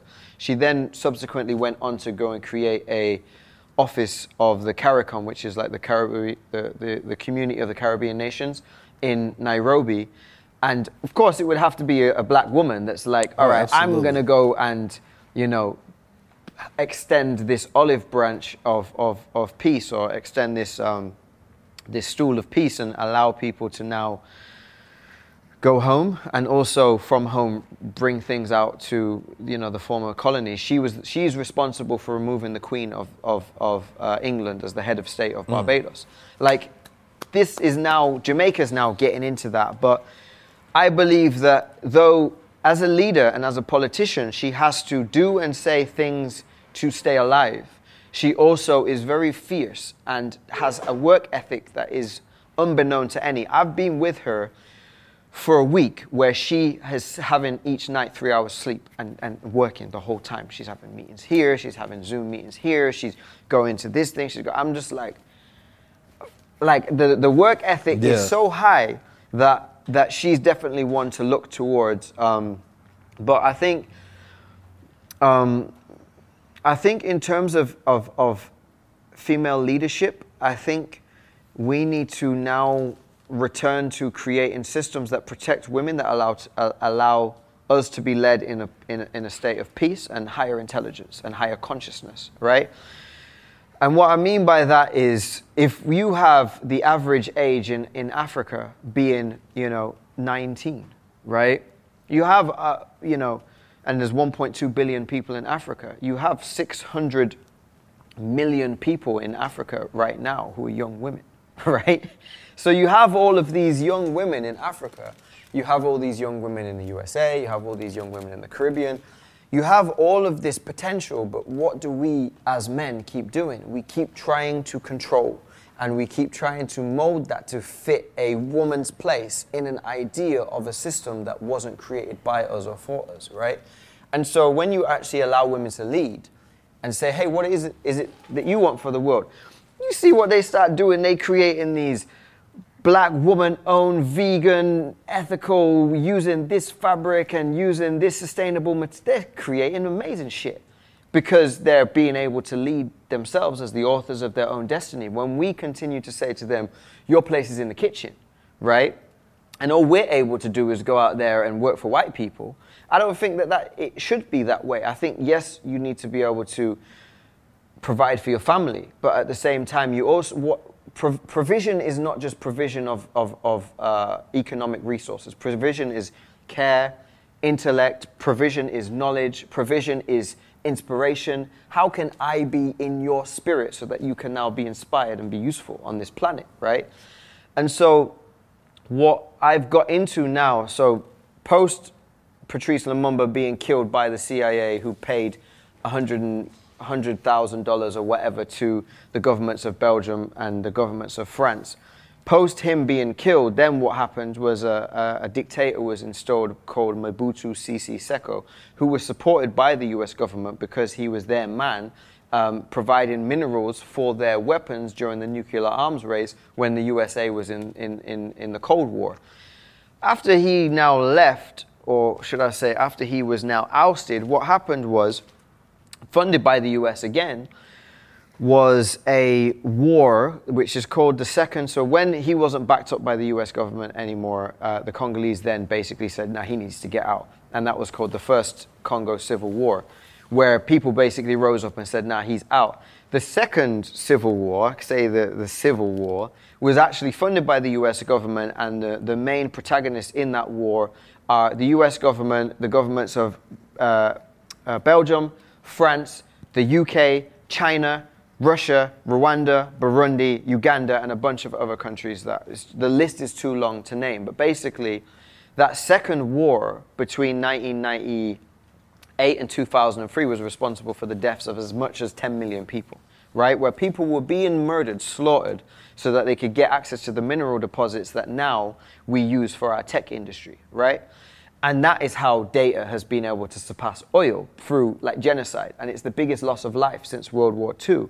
And what happened to be able to do that is they destroyed women, where now in Congo, rape is and has been used as a weapon of war. And what happens is they go to villages, and these are mercenaries and, and foreign multinational funded soldiers, go to villages, they rape women, they rape kids, they chop up men, and they basically disperse the village because if your wife is now raped, right, and you watched and you couldn't do anything about it, you can't look at her anymore, right? And now your whole family, your whole technology is destroyed, but what is left? The earth. Mm. And what is being used? Well, coltan. Uh, 60% of the world's coltan, 60 to 70% of the world's coltan comes from Congo. That's what we need to make uh, CPU units, computer processing units that we now use in mobile phones uh, 70% of the world's cobalt, which is used in lithium ion batteries, which is the green revolution of Musk. Like, there is no fucking Silicon Valley without Congo being involved in that. And what has been done, as much as the earth is being destroyed with these 24 trillion uh, uh, uh, mineral, 24 trillion dollar value of mineral wealth resources in Congo, the women have been destroyed, where it is the highest rate of rape in the world. The rainforest is being destroyed, and now it's Chinese mining corporations that are now uh, uh, under contracts that have been given by the Congolese government, by the way, and this is what I mean about the black bourgeoisie and not all skin folk being kinfolk, are now 70% of this, these minerals that are coming out of Congo, and the rest is artisanal miners, which are basically like rural men and women who are digging, uh, digging into the earth, taking out col- coltan, taking out cobalt, taking it to Chinese mines. A sack of, uh, uh, you know, a, a 30, 40 kg sack, I would say like 80 pound sack of, of coltan is worth $50 to them.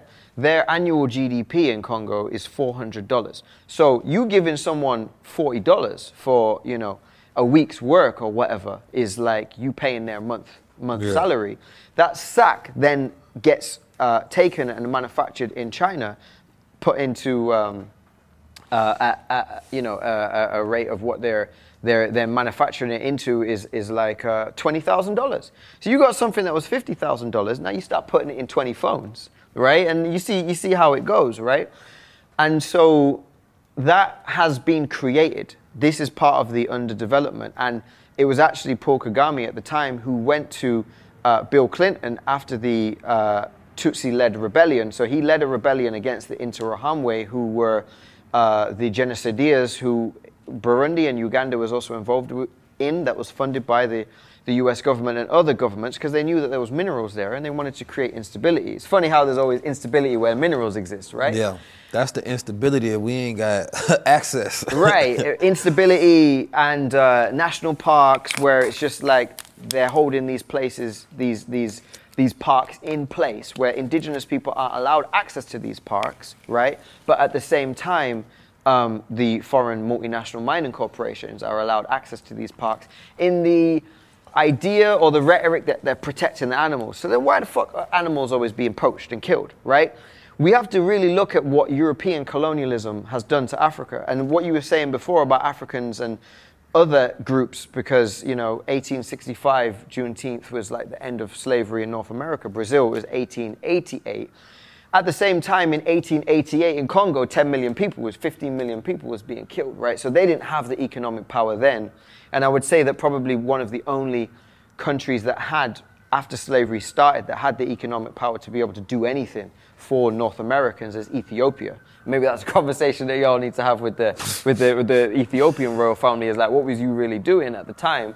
Because um, you you now have what has been created is a situation of um, of massive instability in uh, East Central Africa, where these resources are being able to be taken with impunity, no taxes being paid, no human um, uh, rights, uh, uh, no human rights being adhered to, and then at the same time, whether it's in the 40s where the Manhattan Project is going on and they're building the nuclear weapon so that they can drop it on Nagasaki and Hiroshima, and these minerals are now being guided by the CIA all the way to uh, New York, these plutonium and uranium and all of the things that they need to make that, um, or whether it's now you know 2022 where these minerals are being guided by you know Chinese government to China and then back to here you have a system that is based on a dichotomy that is being created by the superpowers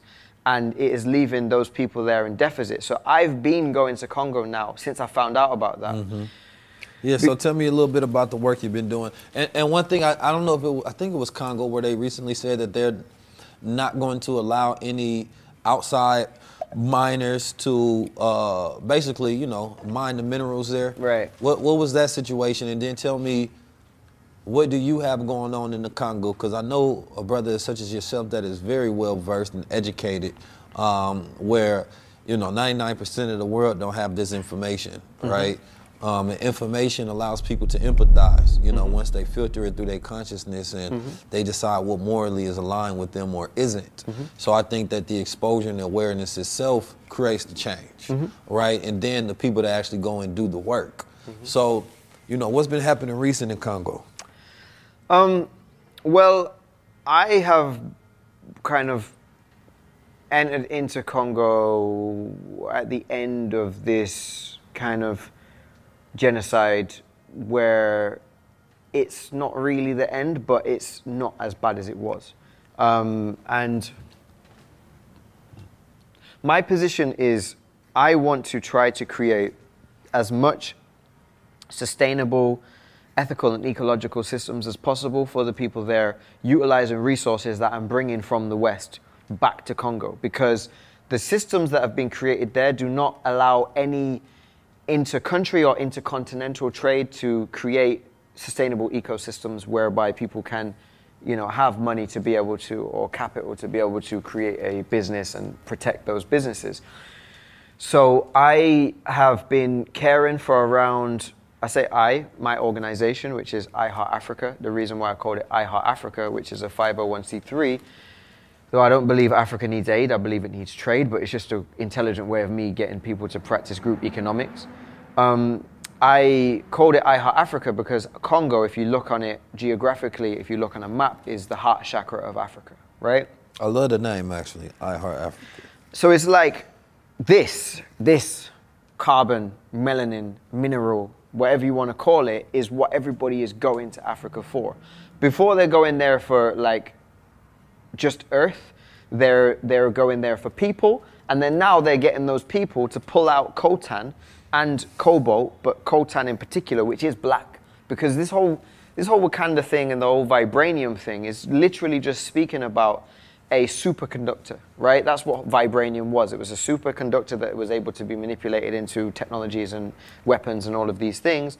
Well, it's being manipulated into devices like cameras and phones and stuff, right? Because there is something that has this hyperconductivity about carbon, about blackness that is able to dark Right. matter or dark energy that is able to be able to Store create this. energy very efficiently. Right, exactly. And you know, as as you know, when you wear something black, it holds onto energy, it mm-hmm. holds onto heat, and where you wear something white, it reflects it, right? Facts.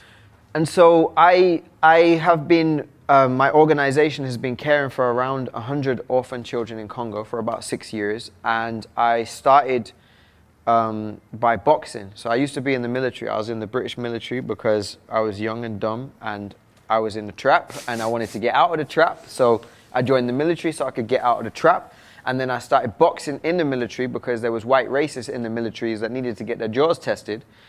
And then after that, I then um, uh, I started a, a fitness movement in the UK, which is all calisthenics. Myself and I say I is me and my friends, including my friend Coop, who's here with me today. We started a calisthenics movement, and then I sat down one day and I thought to myself, if I wasn't here tomorrow, they would be able to replace me with somebody else. So where am I going to be able to be irreplaceable and be able to fulfill out my destiny? And I was like, well, let me go to a place or places where there is underdevelopment so I can get into being a developer. And not an activist or any of that stuff, but actually, because I activate people in the West, but I develop in Africa, right?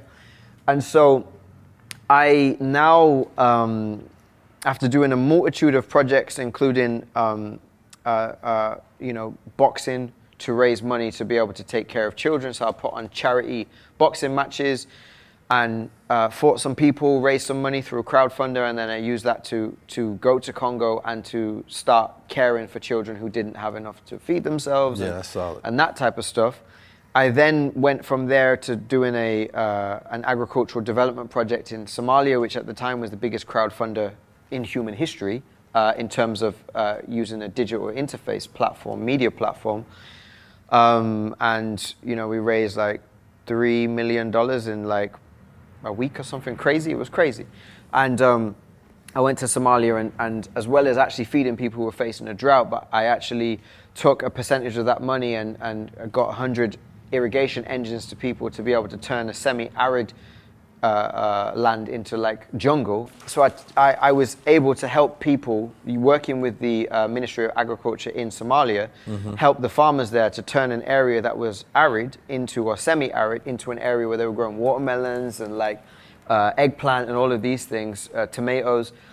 And then after that, I started to um, build a school in Ghana, which is completed now in a place called Akosombo um, with a few of my friends uh, on a project called We Will Rise Together, including uh, Luol Deng, Fuse ODG, Steph London, and, and uh, uh, Lenny Kravitz, and a bunch of cool people. And I also started to refurbish the Haile Selassie High School in Kingston, Jamaica, because that, that is the real story of Black Panther and Wakanda, where a man, a king, an emperor, came out of Africa, went to around, went around the world to different uh, groups of melanated people, took with him gold, gold bars. It was four gold bars that he took, and he used it to buy an area of land that he originally intended for a university, but the government of Jamaica, at the time, I think Tavares is his name, stole a lot of that money. But they had a school built. Nothing was done in that school since 1971 in terms of like actually building infrastructure and building out proper facilities in that school. So I started refurbishing that school with the same uh, We Will Rise Together movement um, with a brother called uh, Jesse Royal, Andre Gray, uh, a sister called uh, Cleopatra, who's um, XXXTentacion's mother. And just Lenny Kravitz, mm. a bunch of people. I was just like, "Yo, we got to do this," and people was just like, "All right, cool, we got to do this, right?" And that's the activation bit. But then the actual developer is like me being in Jamaica every single day in the ghetto, making sure that the construction team is happy, the right materials are being sourced, and it's documented and relayed to the people in a way whereby we can continue the legacy of great people or great ideas where African kings came and said, "Hey, we want to be part of like this this this global story as well." And then um, Uh, Jamaicans loved Haile Selassie. I know one story when I was in uh, Jamaica. They said that there was a drought before he came. Right, and then on when the he day his rival, it rained. It rained, and they treated him like a god ever since. which is interesting because I was raised Rasta, but it was like Haile Selassie was Christian. He worshipped Jesus, but they seen him as the second coming of Jesus Christ or the coming of Jesus Christ, which semantics. I'm not even going to go into all of that stuff, but yeah, it was the Holy Priest Emmanuel, um, Haile Selassie, and Marcus Garvey was the Holy Trinity when I went out there. Right, right, right. And then you know, Selassie is, is supposed to be the unification of the the the the lineage of King Solomon and and um, all that stuff. Anyway, um, so where I am at now with Congo is I've been supporting uh, two orphanages for a number of years now, but in on the 22nd of May last year, so it's nearly been a whole year since this happened. Um, there was a volcano eruption. So are you familiar with the Ring of Fire? No. Okay, so the Ring of Fire, basically, the Congo sits on what is called the East African Rift Valley. This is a literal split of the earth, all the way from Mozambique, all the way up to Israel, Jerusalem in Israel in particular, right? Out of this comes the Nile, the Great Lakes, the Ring of Fire, right? And out of this comes all of the um, all of the minerals that we now need for all of this tech and all of that that kind of tech industry comes from there, including gold, diamonds, and all of this stuff comes out of this. Uh, the the most one of the most valuable gems in the world is called Tanzanite, right? Comes out of Tanzania, sits in the same rift, right? And the Ring of Fire is in an area called Goma, where you have in, in very close proximity eight volcanoes, five of them active. And the Mount Nyiragongo is the largest lava lake in the world and the most active volcano in the world, right? This is where I'm building, right? Just down the road from there. Yeah, I seen it on your Instagram where you showed where the lava flow had devastated the homes of the people and left them displaced, and Mm-hmm. Right. it's still existing today. Right, and so it erupted on the 22nd of May and it displaced 100,000 people. When there's a natural disaster in, in Europe, we hear about it. When there is a, a natural disaster in North America, we hear about it. Not only do we hear about it, but the white world comes together and organizes its resources to be able to be assist or an assister for those people, and we call that aid. When there is a natural disaster in Africa, it'd be like fuck them Negroes.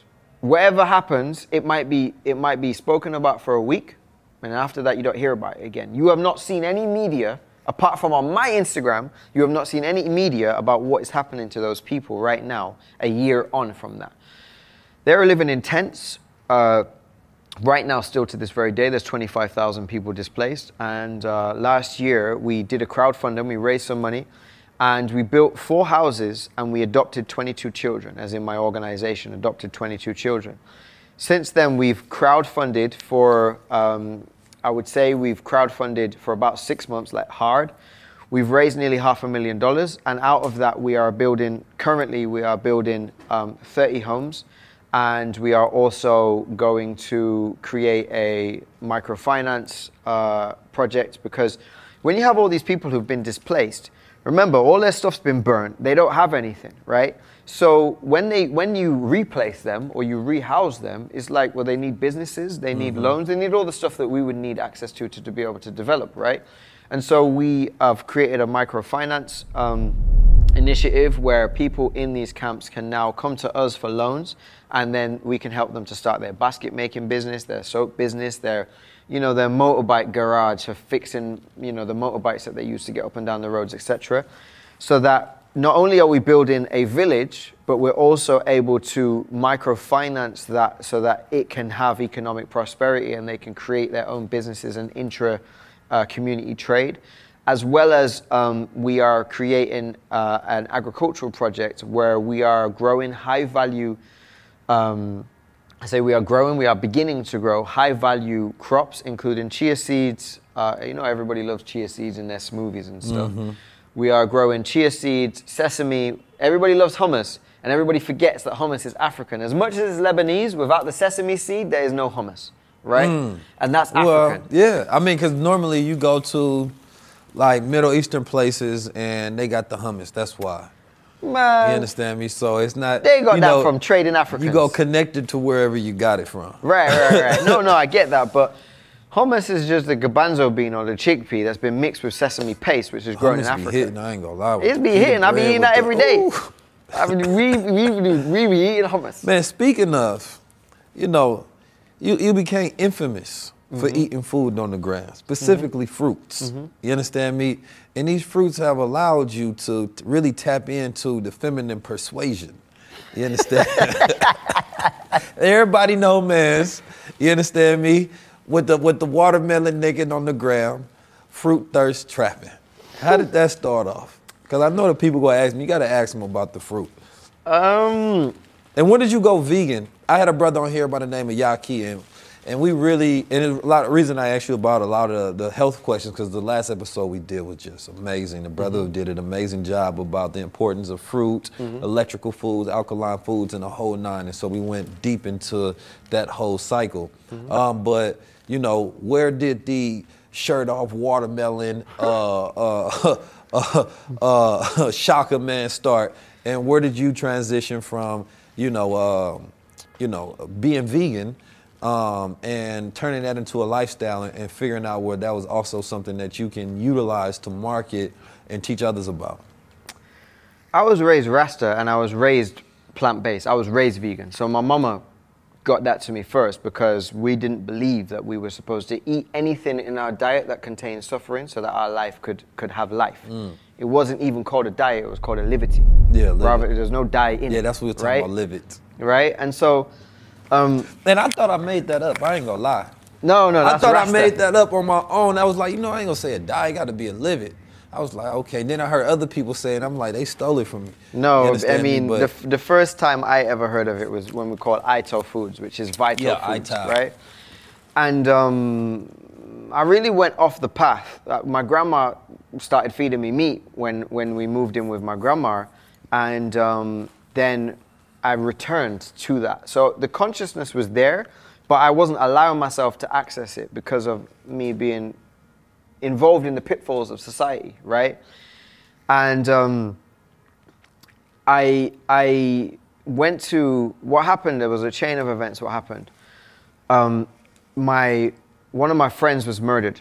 Part part of the reason why I do the calif- calisthenics that I do in the way that I do it was because I used to train with a man called Gavin, and Gavin was killed by some Pakistani man who just had it in for him for a variety of reasons. Um, and he, this brother was my height, and you know I ain't tall. Like I'm 5'7", right? Conservative 5'7", liberal 5'8", right? but but but um, he was my height, and he could do reps, and I'm not lying, right? God's honest truth. He could do reps with two uh, uh, uh, 40 pound vests on. Um, he could do reps of 20, and he could do 200 pull ups, right? In sets of uh, 20 to 30 until it was done, right? With one minute rest in between. Not many men can do that on earth, right? If you I'm gonna try it. You you should you should try I'm, it. I'm taller, so it's definitely gonna be harder, but I'm gonna try it. 80 pounds, sets of 20, 200 pull-ups. That's your workout. Right? 200 pull-ups, only one minute rest time. Right, I'm wide. Gonna, I'm gonna have to build up to it, but I'm gonna do it. Shirt off video, um, and it's gonna be sponsored by Fruits. Right, right, right. right. Fruits and So fruits. Your little swimmer's not working, not feeling like a man, testosterone not pumping, stamina in the gym ain't going hard enough, not exerting maximum effort and energy and endurance when you inside there, recovery time taking too long, not feeling like your immune system is strong, energy is not overreacting, brain doesn't feel stimulated throughout the day. Well, if you're having any of those problems, it's okay.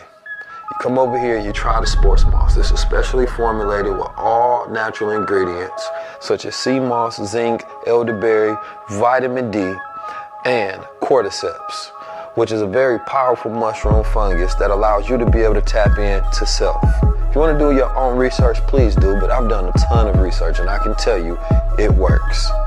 There's magic in these pills right here, but more than that, there's nature in these pills. And once you tap back into your nature, you tap back into that manhood. Peace, family.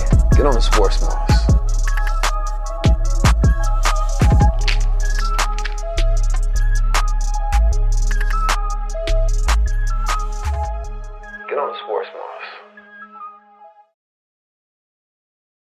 So he was training like I had never seen anybody train before in my life, right?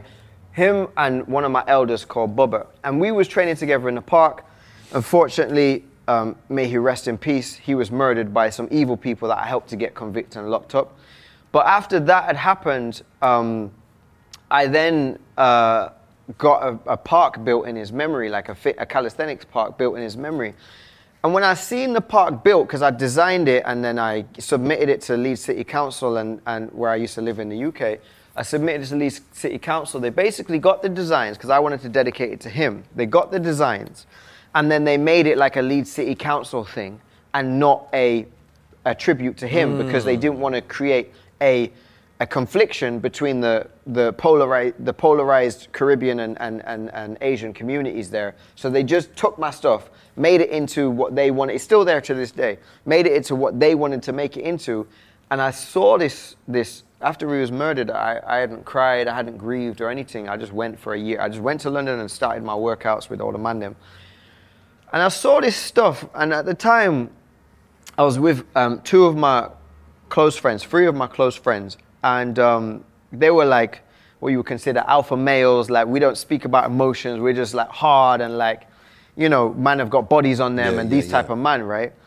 And um, I saw the the equipment in the park, and I wanted to cry, and I could, I didn't feel comfortable enough to cry in front of them man there. So what I did is I went on the equipment and I didn't warm up and I just went crazy until something broke and I ripped my pec muscle off my chest. When I ripped my pec muscle off my chest, a week after that I went to Kemet. And I was there at the foot of the, the pyramids and I was like, oh shit, they really built this and it's still here to this day. What am I gonna do? Build a park? Like what like what am I what what is going to I really, I had this. I did a video. I asked people, you know, you go to Kemet and you see the legacy of what they left behind, Mm-hmm. and then it does make you have that question, like, damn, what would I leave behind that future people can marvel at? Right. You understand So, me? That was the beginning of me now saying, do you know what? After doing research, these people weren't eating. These people weren't eating chicken every day. These people weren't eating fried food. There was never, as uh, uh, Honorable Dr. Laila or Leila Afrika said, there was never, never a, a, a frying pan found in a tomb right? So these people are at the highest of high vibration. There's no GMO. There's Yeah. nothing in their in their in their nutritional program to be able to distract them from what they came to Earth to do. So I became a nutritionist. So when I was a nutritionist and I used to do nutritional consultations, and that's how I'd make my money. Um, I realized that most people in the hood they were not interested, not one iota care, apart from like a few groups. Didn't the mass of people in the hood did not care about the health benefits of fruits. They didn't care. I could tell them, you know, the beta carotene found in MMA is better than that in the carrot, and I could tell them, you know, the uh, uh, in in in soursop is is abundant in all of these things that allow you to, you know, reduce your rates of. Ca- I could tell them all of this stuff, right? And they would look at me and they would be like, "Yeah, but that KFC advert though." Oh, my mama's. I mean, you know, when we went to Miami, we was passing out the fruits.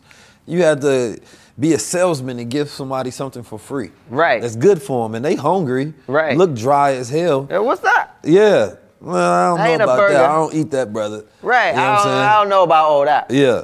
Bring them a shot Yeah. in their arm with some good marketing, or bring them something fried, and they'll no, bring some chicken bits, some church, some churches, some Kentucky fried. Man, come on, man. You right. got a customer look, look for at, life. Look at um, people fighting over Popeyes. Yeah. There was one of the biggest marketing campaigns that black people had ever done for a, a, a European, unpaid for a European. During the middle of a health pandemic too. Right, exactly. uh, So or going into a health pandemic.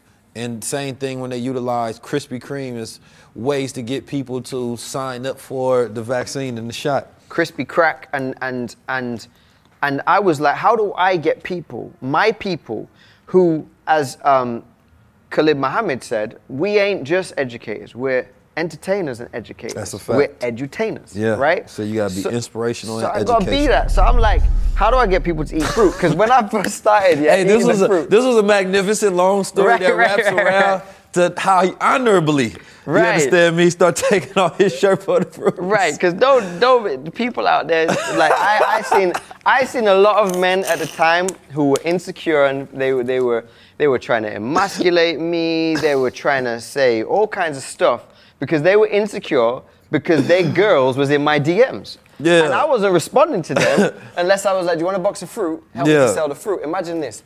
I created a multi-million dollar company and a multi-million dollar marketing campaign that I never paid any money for right? That's game right there. I used a platform that I didn't create, made on devices that was created from uh, the backs of the people in Congo to be able to now uh, re re um, re-educate people in the way that they look at fruit. A lot of people before me, and I'm not. My ego is not big, so I'm not like, yo, I am, you know, the alpha and the omega.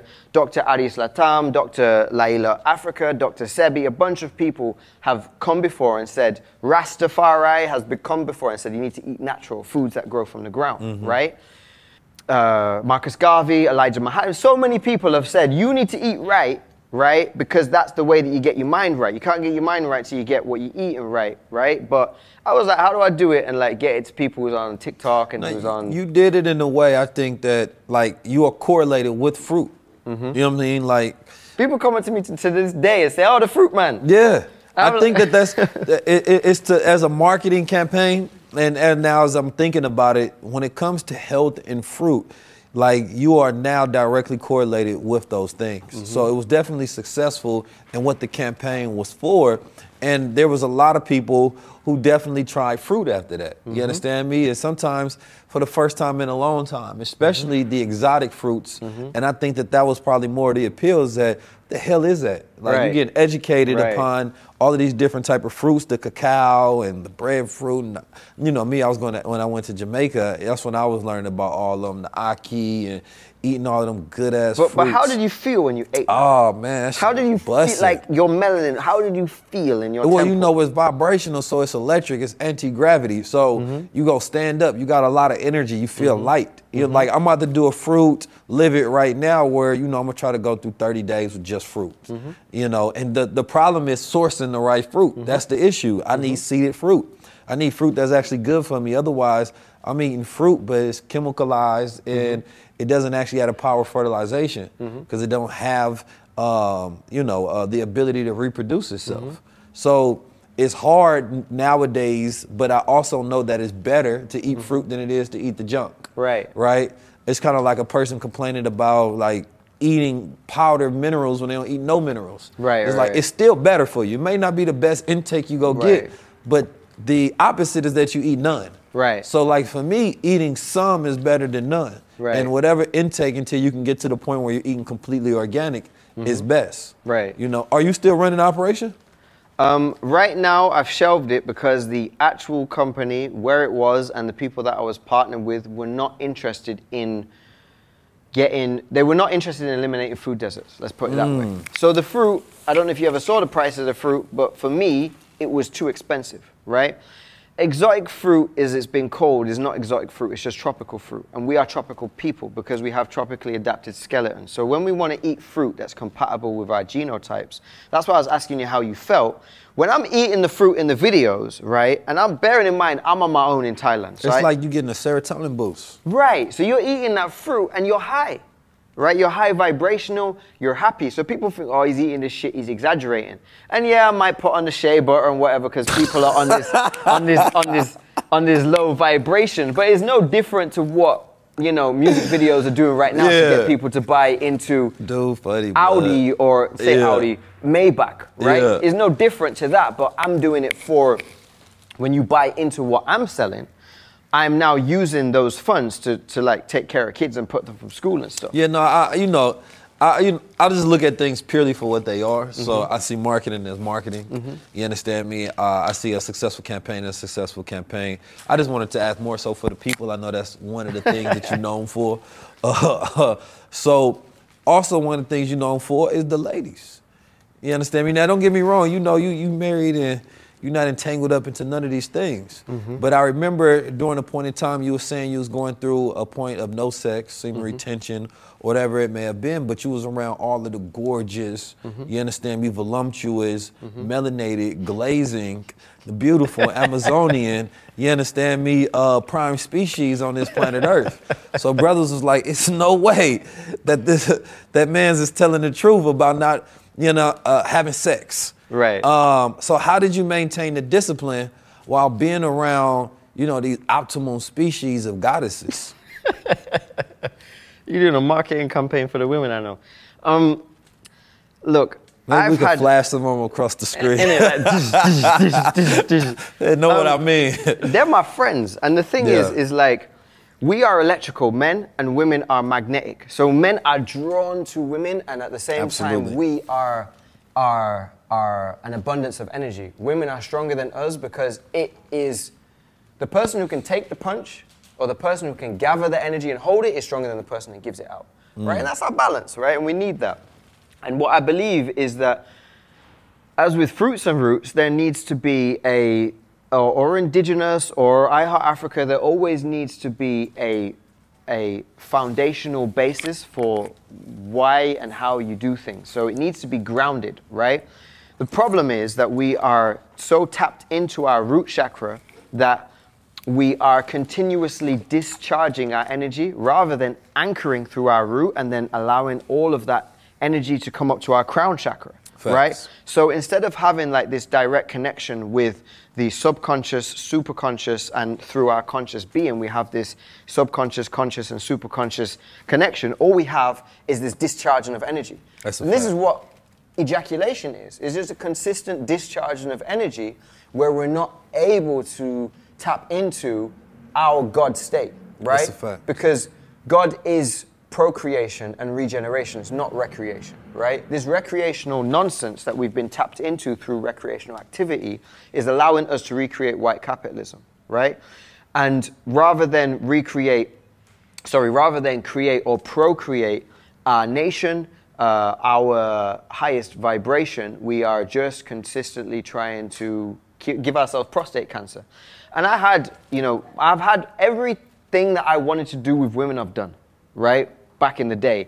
Ask anybody about me in the hood with the, with the, just, it's done, right? It's been done. So by the time I got to where I am now in a relationship, and I'm not married, but I have a partner, and I'm not interested in, in other women sexually is because I know that actually sexual energy is just one echelon of energy. And if you can actually hold on to your sexual energy, there's Right. loads of different energy portals that you are allowed access to. So the longest I n- didn't have sex for was like for seven months when I was in Iraq, but then also for seven months during this pandemic when I was in Thailand. I didn't have sex for seven months then.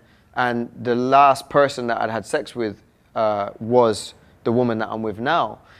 But that wasn't even anything to do with her. That was to do with me saying, actually, how am I going to make sure that I am able to stay sane in this time mm. and create this highest vibration of energy? So, So did you have access to her, or was it also the fact that you didn't have access as well? I wasn't with her then. I had access to other women. There was, you know, Ethiopia. There was beautiful Oh, you women had a there. plethora, They're, they're there. They're there, Yeah. right? But the thing is about women is a lot of the time, though you might now social media is a bit of a weird space. You might have had women try and force their sexual energy on you. Oh yeah, no. right? Yeah, no, But- that, that that happens. But gem, it's not rapey though. Like with women, it's not like, yo, do you know what it is? I am going to now, as a culture, as a culture of women, that's what it's going to be. So well, that's I don't know. like- Nowadays, women are aggressive. I just think that But that's not their culture though. the phallus symbol is weaponized because it's you know it's it's it's it's seen as something that can be used in an attack, right? Mm-hmm. And the vagina is not. So the it's definitely not a woman's culture, but women are more masculized today Mm-hmm. to where they're definitely aggressive, specifically on social media, where if a man does the exact same thing, Mm-hmm. it's definitely seen in a different light.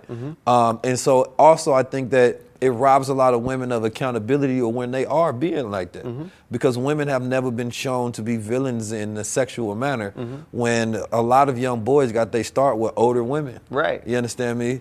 Like women are oftentimes, and, and I love women and I love y'all, but you know, women, there's a lot of women predators Oh, that grow, but the society is more normalized for women to be predators. And then just the idea, I mean, that's a longer conversation um, because once you get into how all of these things fit into and how we got here, you can unfold and understand why. But um, I was saying that to the point of, you know, semen retention is definitely powerful. One of the bigger issues that we have in society today, and this is something that I think any man struggles with, especially in today's time with social media, is the amount of energy and focus you give towards sexual attention, right? And so sexual retention is powerful just in the sense that being able to control that energy, mm-hmm. which is an energy that can control you, mm-hmm. allows you to have more power and discipline over self. Mm-hmm. And that conjuring of that power is also the conjuring of willpower. You know, sustaining that life energy, utilizing it for ideas, utilizing it for a continuity of thought, right? It's like we talk about fecundity in the body, but fecundity in the mind is the production of ideas. Mm-hmm. Fecundity in the, in the body is about the, the sperm. DNA. But when you, you know, have sex with a woman, you ejaculate, that's like 30 miles per hour of energy shooting out your body. All that mm-hmm. energy is gone and all of that ki and that chi and that ka energy that you built up now releases, mm-hmm. right? So like you built up enough energy, life force to create a world, to create a child, but it goes outward to nothing. So it's not reused and recycled for creative energy, for willful energy, for manifesting energy, right? Like if I was to the, the the advice of like sex is a conjuring act. Like you're going to produce something from it, right? Oftentimes it's a life, right?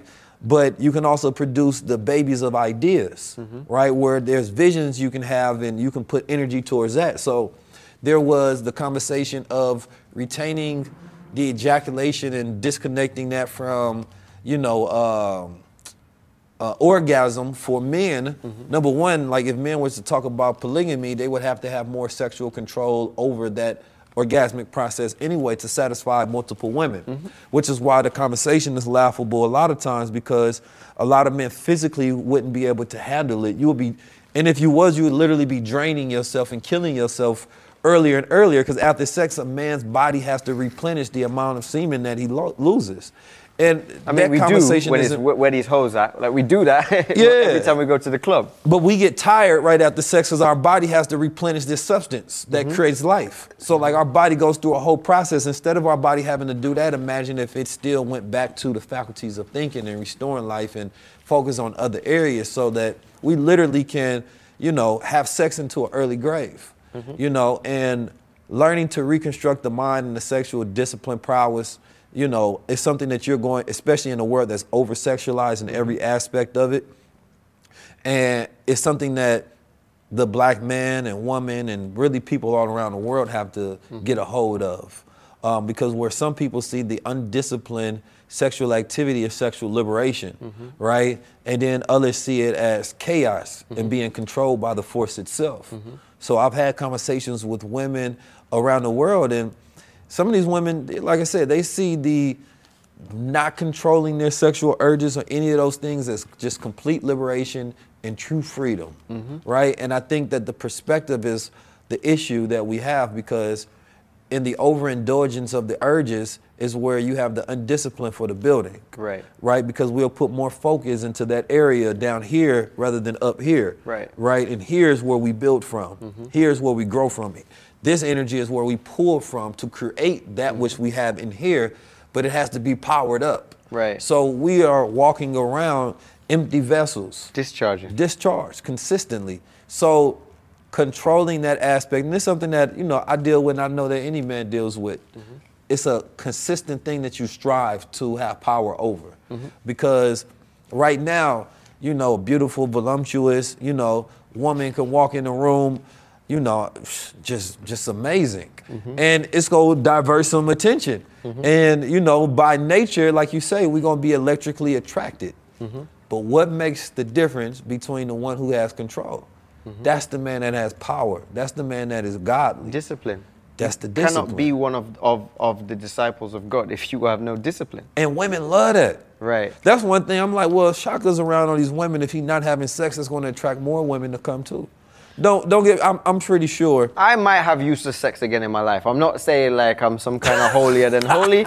I might do it in my life. I don't know what's going to be going on in my life. But what I do know Uh. is is No, I was just saying the point of when you're around women, and it's just game for men. Mm-hmm. You know, when you're around women and you don't want to have sex with them, it makes them more attracted to you. Mm-hmm. You understand me? Um, women want to be desired. Mm-hmm. So knowing that there's a limit that you will go with them is only going to make them further. You understand me? Want to tap in with you. So I imagine in the circles that you are with, when you put out there, I'm not having sex. Number one, a woman's going to feel safe right? You're not weaponizing the friendship or relationship in a manner to where you're trying to get to that goal. Uh, so it's going to make more women want to come around and more women want to come around. And now you reverse the attraction of you putting all your desirable energy out there, trying to get them to, they putting their energy to come around a man like you. well more. mm, I say a more game. I would say we are all women until we're six weeks old. That's why we have nipples, and that's why we have.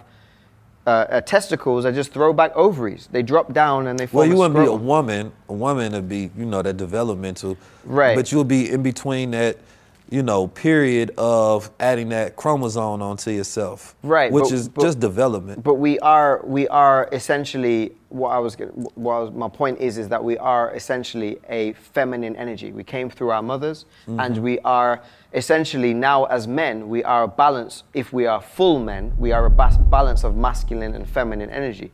If you're just 100% masculine, then you're only half a man, and you'll find that out when you have a daughter or you take care of little girls. You'll find out that actually you all being hard all the time is not your is, is not your highest calling, right? Yeah, Actually, that's machismo. That's not real. Like masculine, even testosterone. I was talking about this with Mike Rashid earlier. That, you know, what testosterone does in the body, you know, is just not charges you up to be over masculine in that sense, but you know, it helps produce that will. It makes you love working hard. You understand me? Like, it's so many different driving forces that we have, and like masculine energy was never supposed to be about brute force and conquering. That is what we see through Europeans a Right.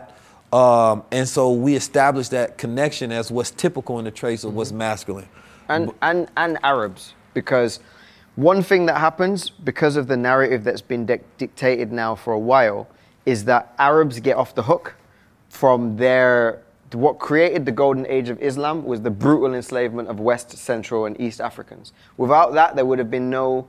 So, what everybody can research is in 869, there was a rebellion called the Zanj Rebellion, which basically means the nigger rebellion, right? Where in Baghdad at the time, Baghdad or Basra at the time, but in Iraq, basically, there were so many enslaved Africans there that they overthrew the government and became the government for 14 years, right? That was called the Zanj Rebellion. And um, this kind of, this Judo, Chris, Christian, Abrahamic, Knights Templar, Westphalian, Germanic system of rule and control that has been manipulated for lower vibrational purposes for some groups on earth. Because, like, let's be honest, for instance, the Nation of Islam. The Nation of Islam ain't oppressing Africans in Africa, right? it is the Arabs in Saudi Arabia that are oppressing Africans in Africa, right? So there's different ways to use religion. In, in Sudan, some of the greatest uh, revolutions that ever happened were Christian led, but led by black Africans. Yeah, well, you know, the way we was taught Islam, like even when I talk about like nobody coming for black people in America, mm-hmm. you would have to look at, you know, of course, Marcus Garvey, you got Noble Drew Ali and the Nation of Islam, like coming for black people in America to mm-hmm. teach them and to liberate them out of their oppression, right? Mm-hmm. By giving them knowledge of self, giving them systems to civilize them under some rule and construct to be respected for the rest of the world, right? And so the thing about the Nation of Islam, like once you grow up in it, the conversation was Islam is mathematics, that we don't follow an Arab template, which is why a lot of Arab Muslims didn't like the Nation of Islam and to this day don't like it. Mm-hmm. Because, you know, if we did, then we would grow these large beards and we would wrap our heads and we would take on an Arab culture, mm-hmm. right? Which would have nothing to do with Islam itself. And the mm-hmm. ideas that I was taught about was that Islam came from just the original way of life and practice of people, right? Um, so you were connected to like the Ma'at laws, mm-hmm. right? You were connected to any practicing of original people that is naturally, instinctively in them, mm-hmm. right? And this is one way or form that you can get close and back to being a righteous people, commanding themselves. Mm-hmm. So it was never about any worshiping or really for me personally, I can only really speak on my experience in the way that I gathered it. Never anything about to do with Arabs. You understand me? At all. Because Arab, like Prophet Muhammad, peace be upon him, was taught by the angel Jibril, who was an original man, a mm-hmm. dark skinned black mm-hmm. man. So for me, this is a black man teaching you, giving But you But that's game. here though. In Africa, it's all to do with with Arabs and Well, like yeah, I mean, Mecca, in Africa, that whole the thing. Arabs, the white Jesus, they mind so. And you know, I love my, my, my brothers in all across no, no, the no, diaspora, no. but we got to keep religion, it real. Religion in Africa is mad. No, Like, it's no, gone I remember when I went there, and you know, you know, you got the the voodoo, you got the voodoo Christians. You understand me? You got the Jesus Christians. You got so many different types, but Mm-hmm. also so many leaders sold out their people to the Pope, right, Mm-hmm. and to Britain and to these organizations so that they could have peace. Mm-hmm. So like they they they traded right Mm-hmm. their spirituality for prosperity in times of peace, Mm-hmm. right? And that was really a cheap way to lead. So instead of saying that we're going to continue to go to war and fight, you say we can't fight and beat these people. So instead, the trade-off would be, I will bring my people under their cross. Mm-hmm. You understand me? And their God. And a byproduct is they will allow my legacy to lead out in peace, and my peoples get to live in peace. You know who funded that? Before the, uh, you heard of the, the, the El Dorado, the Gold Road, right? Mm-hmm. Before the Portuguese and uh, got all that gold from South America, do you know who funded that first? who that? Ethiopians. Mm. They were selling their gold to the Knights Templar. They funded the Vatican first, and that's a conversation that nobody wants to have. Well, I gotta. I know the Ethiopians. They go come. They go have something to say. So I got to bring some Ethiopian scholar on here next. Yeah, now. no, no, bring them because Yeah. all of the churches that got built, and like I- you can go to the center of Ethiopia right now, and there's there's the, like right in Bole, in an area called Bole, there's a statue of White Jesus. Yeah. So it's like whether you're in Rio de Janeiro or whether you're in Ethiopia, which is an uncolonized people, though between 1932 and 1936, an Italian administration was brought there and the courts and everything still remained. Um, you could you could say that actually colonialism is rampant, but bringing it back to um, the sisters, um, this is this is some game that I want to give to to all young men watching this. As much as you know that you've been told to be a hyper masculine man and you can't let nobody punk you and you got to be strong and all of these things and we don't discuss emotions eventually those emotions will overcome you if you don't deal with it and that's why we be going to prison and that's why we be going upside each other's heads all of the time and we, That's a fact. after we've been raised that our children are born in sin and so we have to beat the hell out of them because they're born into hell because of the, the is crazy. stuff right if you sit down with a woman and ask her how you can build with her rather than sit down with a woman and work out a way to get into her pants into, into, into her vagina, you are literally forming the template of that same technology that we were talking about, that is the family. Whether or not, and this is the other thing about polygamy or polyandry or whatever, is it always gets sexualized a lot of the husbands that Queen Nzinga or a lot of the husbands that uh, Queen Hatshepsut or any of the queens of old or kings of old uh, when they had wives had. They didn't have sex with them. They were administrators of their armies. They were administrators of their economy. They were the leaders of their education system. And the reason why that they were married to them is so that if anything happened to them, they can carry on ruling. Now what we have is we have this idea that everything has to be sexual.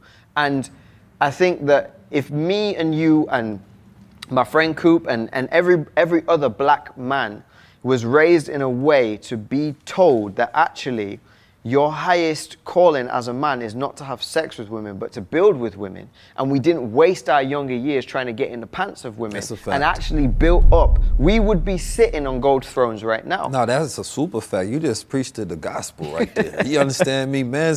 We can end on that point because I think that that's that is a lot of game and a lot of jewels.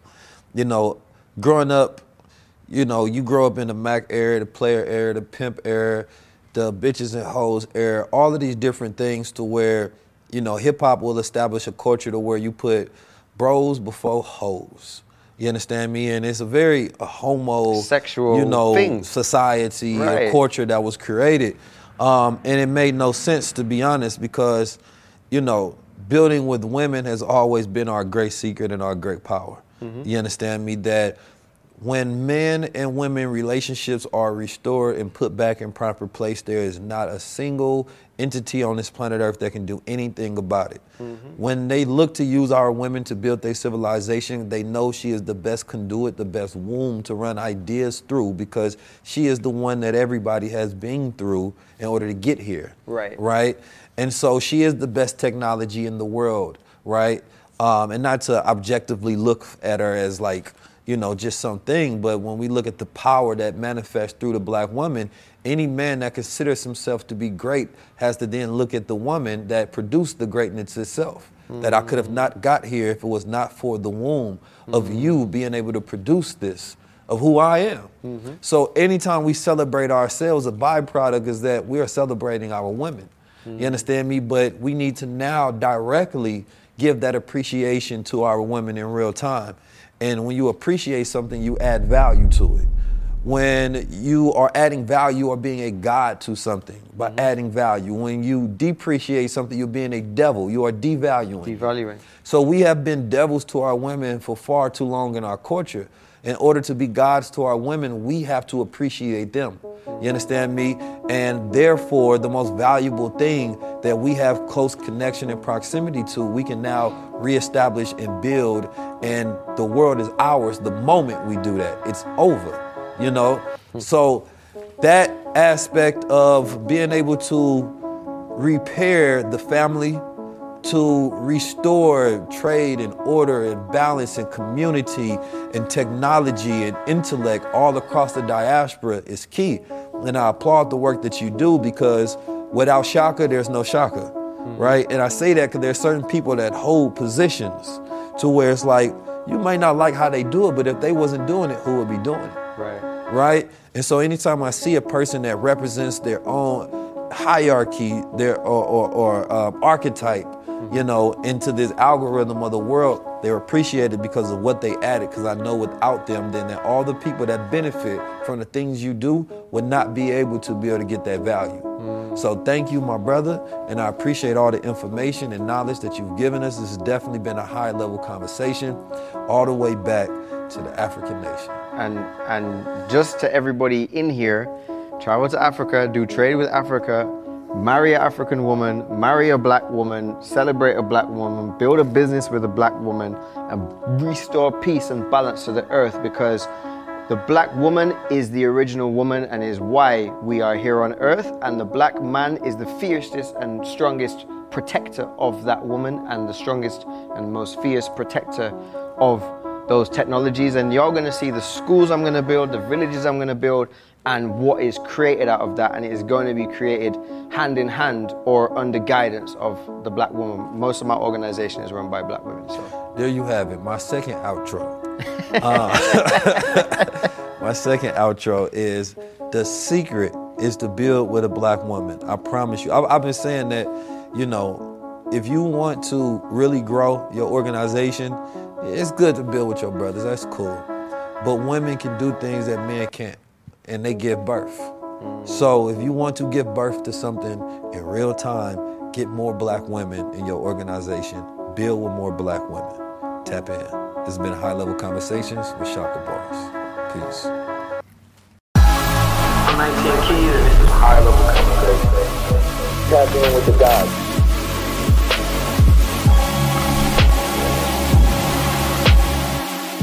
You don't have to reinvent the wheel. Get some mentors, as was the original our mentor who was looking after, I think it was Ramesses' uh, children. You need to have people who can, with wisdom and love, share their experiences with you so that you may overstand who you are and where you are in this world. Uh, self-made is a there's no such thing as self-made. We are interdependent. Like the chair that I'm sat on, I didn't make, right? But it's holding me up.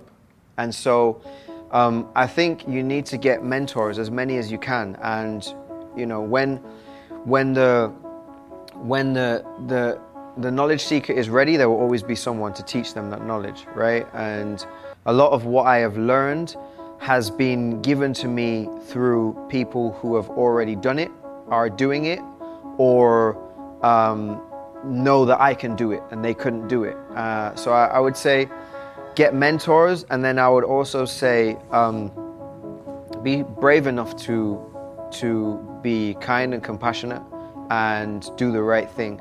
Um, like you need to be able to make sure that there are there, there, there are going to be many points in your life where you think, well, this is it. But always know that what you are building to is always a bigger legacy, and you are always building to a, a place of balance and peace. And just as you know, I've sat down with Keys and, and other people before, um, we have melanin in us that allows us to be able to know, or carbon in us that allows us to be able to know ourselves in time and space.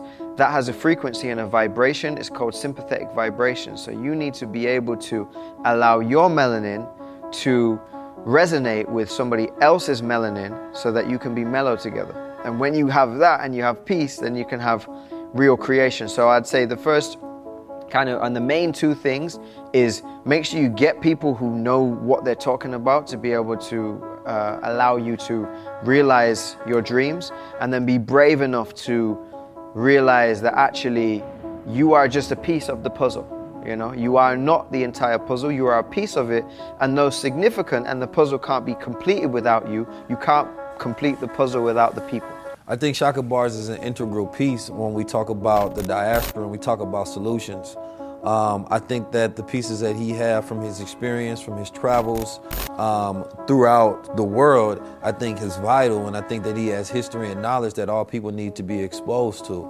And so, you know, anytime I have a conversation with anyone is to be able to spark more inner realization, to be able to spark enlightenment, to be able to spark um, exposure to things that you normally would have not been exposed to. You know, and uh, it's a mastermind build when there's another person who has a mastermind themselves in the way that they go about doing things. Most people may look at the results. You know, I always look at the travels and the journeys that a man take that is accumulative to who he is. And then what he showcases may seem easy, but the journey and the route towards doing that requires a lot of thinking and intellect and a lot of power and prowess. So I think that it's important that we all connect, link up, people of different backgrounds, stories, ideas, values, and things of that nature, and bring it all together for one cause, which is ultimately the liberation of our diaspora. I think, and as I will inevitably um, bring keys to, to different parts of, of Africa, I think the conversation is the beginning of a journey of exploration, but then what comes next is building. What comes next is creating like long term relationships, and um, I think be free enough to have conversations with uh, other beings who are considered leaders or other beings who who have information and don't try and assimilate that information and then try and teach that as if it's your own try and put them on so that you can build together and create you know is is like we say in in in rasta or you know, brother was saying before about a cipher, we have reasonings in Rasta so that we can find the reason of why we are here, right? We have a a intellectual and spiritual foundation from which we can then build. It's not all intellectual, intellectual, intellectual, and and you know, you know, trying to academically prove, you know, through debate. It's not always a debate, you know. It's actually the best things for us is not our, uh, it's not how powerful we are individually, it's how powerful we are together. And I think that the best thing that ever happened to humans was our relationship, that we were able to relate to one another so that we could then manipulate these resources in the ground to be able to build uh, spaceships and stuff that can fly into into to go. I don't get all of these people out here trying to colonize Mars. I ain't with any of that stuff. We have land here, right here on Earth, and I think that we as people need to start looking at the land on Earth and find ways that we can be custodians of Earth again, so that we can rule Earth again, so that Earth will have peace again. So I think we had a, a, reasoning and a peaceful conversation. In Swahili, we call it kuzungumzwa, so that we are able to relate to each other and then build together. No, I think we sat down. We had a very powerful conversation. Um, yeah, I think this was one of the ones where I listened more than I spoke because I really enjoyed the history lessons of, you know, what was happening with the Congolese over in Congo, Congo, and also just listening to Chaka Bars and his stories. You know, I think it is very powerful for anybody to gain insight through his travels and journey. So I think the people gonna love this one. Um, you know, we get to uh, learn about, you know, him and his relationship with all these beautiful women, um, fruits, you know, his travels, how he helps out the entire, you know, world, um, and, and, and, you know, what it's like to be a man on that journey itself, you know. So this was a very high level conversation. Make sure y'all tap into it. Respect family, it's Chaka Bars here, and I am here with 19 Keys, and you are listening to high level conversations to higher your vibration because that is your designation, pure elevation. Zine?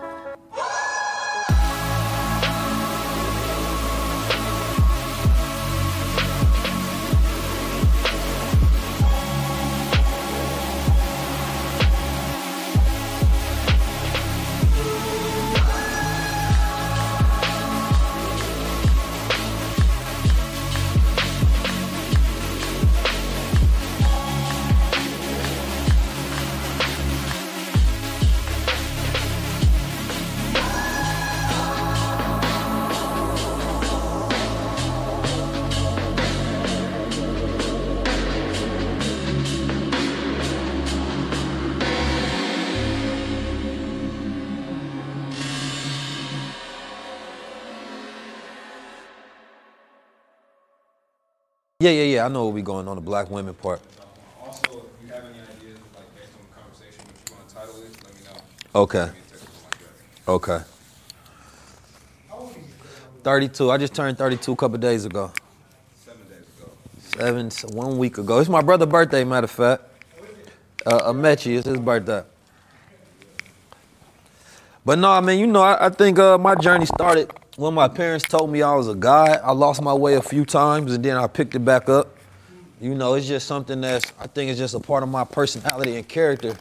You understand me? To, uh, to be a thought leader, if you will. You know what I mean? To find solutions to problems, to think in ways that other people don't think, to architect and command. Like that's just my personality. So you put me in any place on the world, that's what's going to come out. If you give me a channel of media to express that, then I'm gonna be able to communicate that to the world. You understand me? And so it's always been my journey. I just fell off a few times, you know, but that's how I was reared and raised to do what I'm doing today, you know. But, you know, you get in the streets, you do a bunch of other different shit, and then different turning points bring you back to show you what you should be doing. And once you find alignment with that, we ain't stopping.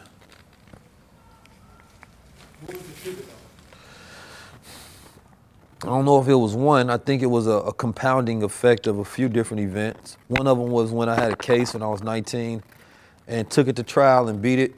And from that point on, I decided to not learn anything unless it was conducive to my freedom. You understand me? And also, I just seen how the system swallow up so many different people by them not having knowledge and resources. They plead out for a case or whatever it may be, and they get stuck in the system forever. And it's like they ain't got no keys in it. Like they ain't got nobody that can give them some knowledge, that can give them some resources, so they know how to be consistent and be successful or to stay free. So I think that everybody needs, you know, some sort of key in their life to unlock whatever is rusty in their mind. I think we all walk around with untapped potential, you know, and what I like to see is us at this ultimate place of enlightenment and power where it's like, man, these folks so high level now, they can never be oppressed again. You know, and it just consistently add to that vibrational frequency raise. Was that legalese and law in general? Um, no, it wasn't particularly legalese Mic law in general, one, two, three, but four. just the mindset of thinking like a god, if you will. Right? When I used to get in trouble, I used to always think, what would God do? That was my thought process. I remember being literally in the uh, interrogation room, and my thought process, I, I used at the time, it was like, what would Master Fard Muhammad or Honorable Elijah Muhammad do in this? So I would always try to think about somebody who was light years more intelligent than me, and I know that could think their way out of a situation. And I try to do a thought experiment to see what should I say or what shouldn't I say or what should I do, because I know that they would have a much more favorable outcome than I would. Mm. You understand me? And that was always my thought experiment I did throughout life to try to put myself in the shoes of someone more intelligent than me to get a better outcome.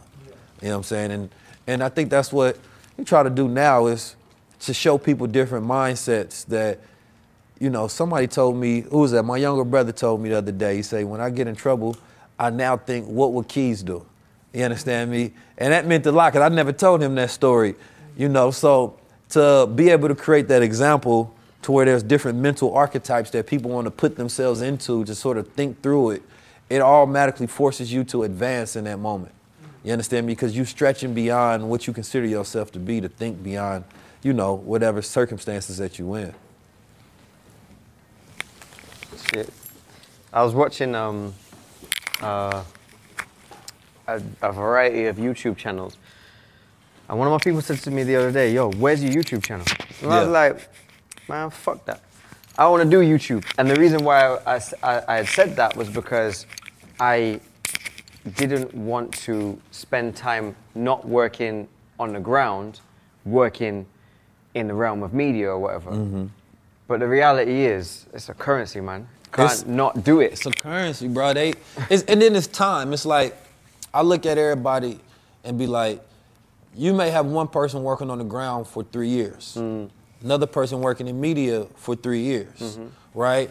Now the person working on the ground may eventually run out of resources and be like, this is too much to do by myself. I mm-hmm. need to get in the media and get more people to what I'm doing. Mm-hmm. The person that's doing media be like, damn, now I done got all this success, I got all this attention and resources. Now I want to funnel it somewhere, mm. right? And the question is, is what method or manner will be more efficient? Right. Because year four Right. is what's gonna matter. There's always gonna be a You understand me? The first, the, the beginning stage, it matters, but not to the point of the end result. Right. You understand me? The end result is what are we going to build and what was the best way of going about it. So when I see people build, I always think about I want to see them in the next 10 years, not just Right. them in the first three years. Because sometimes we don't give people a long enough time to succeed. Right. You know? We pulled them down before Yeah, they've even built we anything. stop them while they failing, and they that may be their best lesson to become successful. Right. So it's like I don't think we've ever done that in our culture. Give people enough time to succeed. We tear people down fast.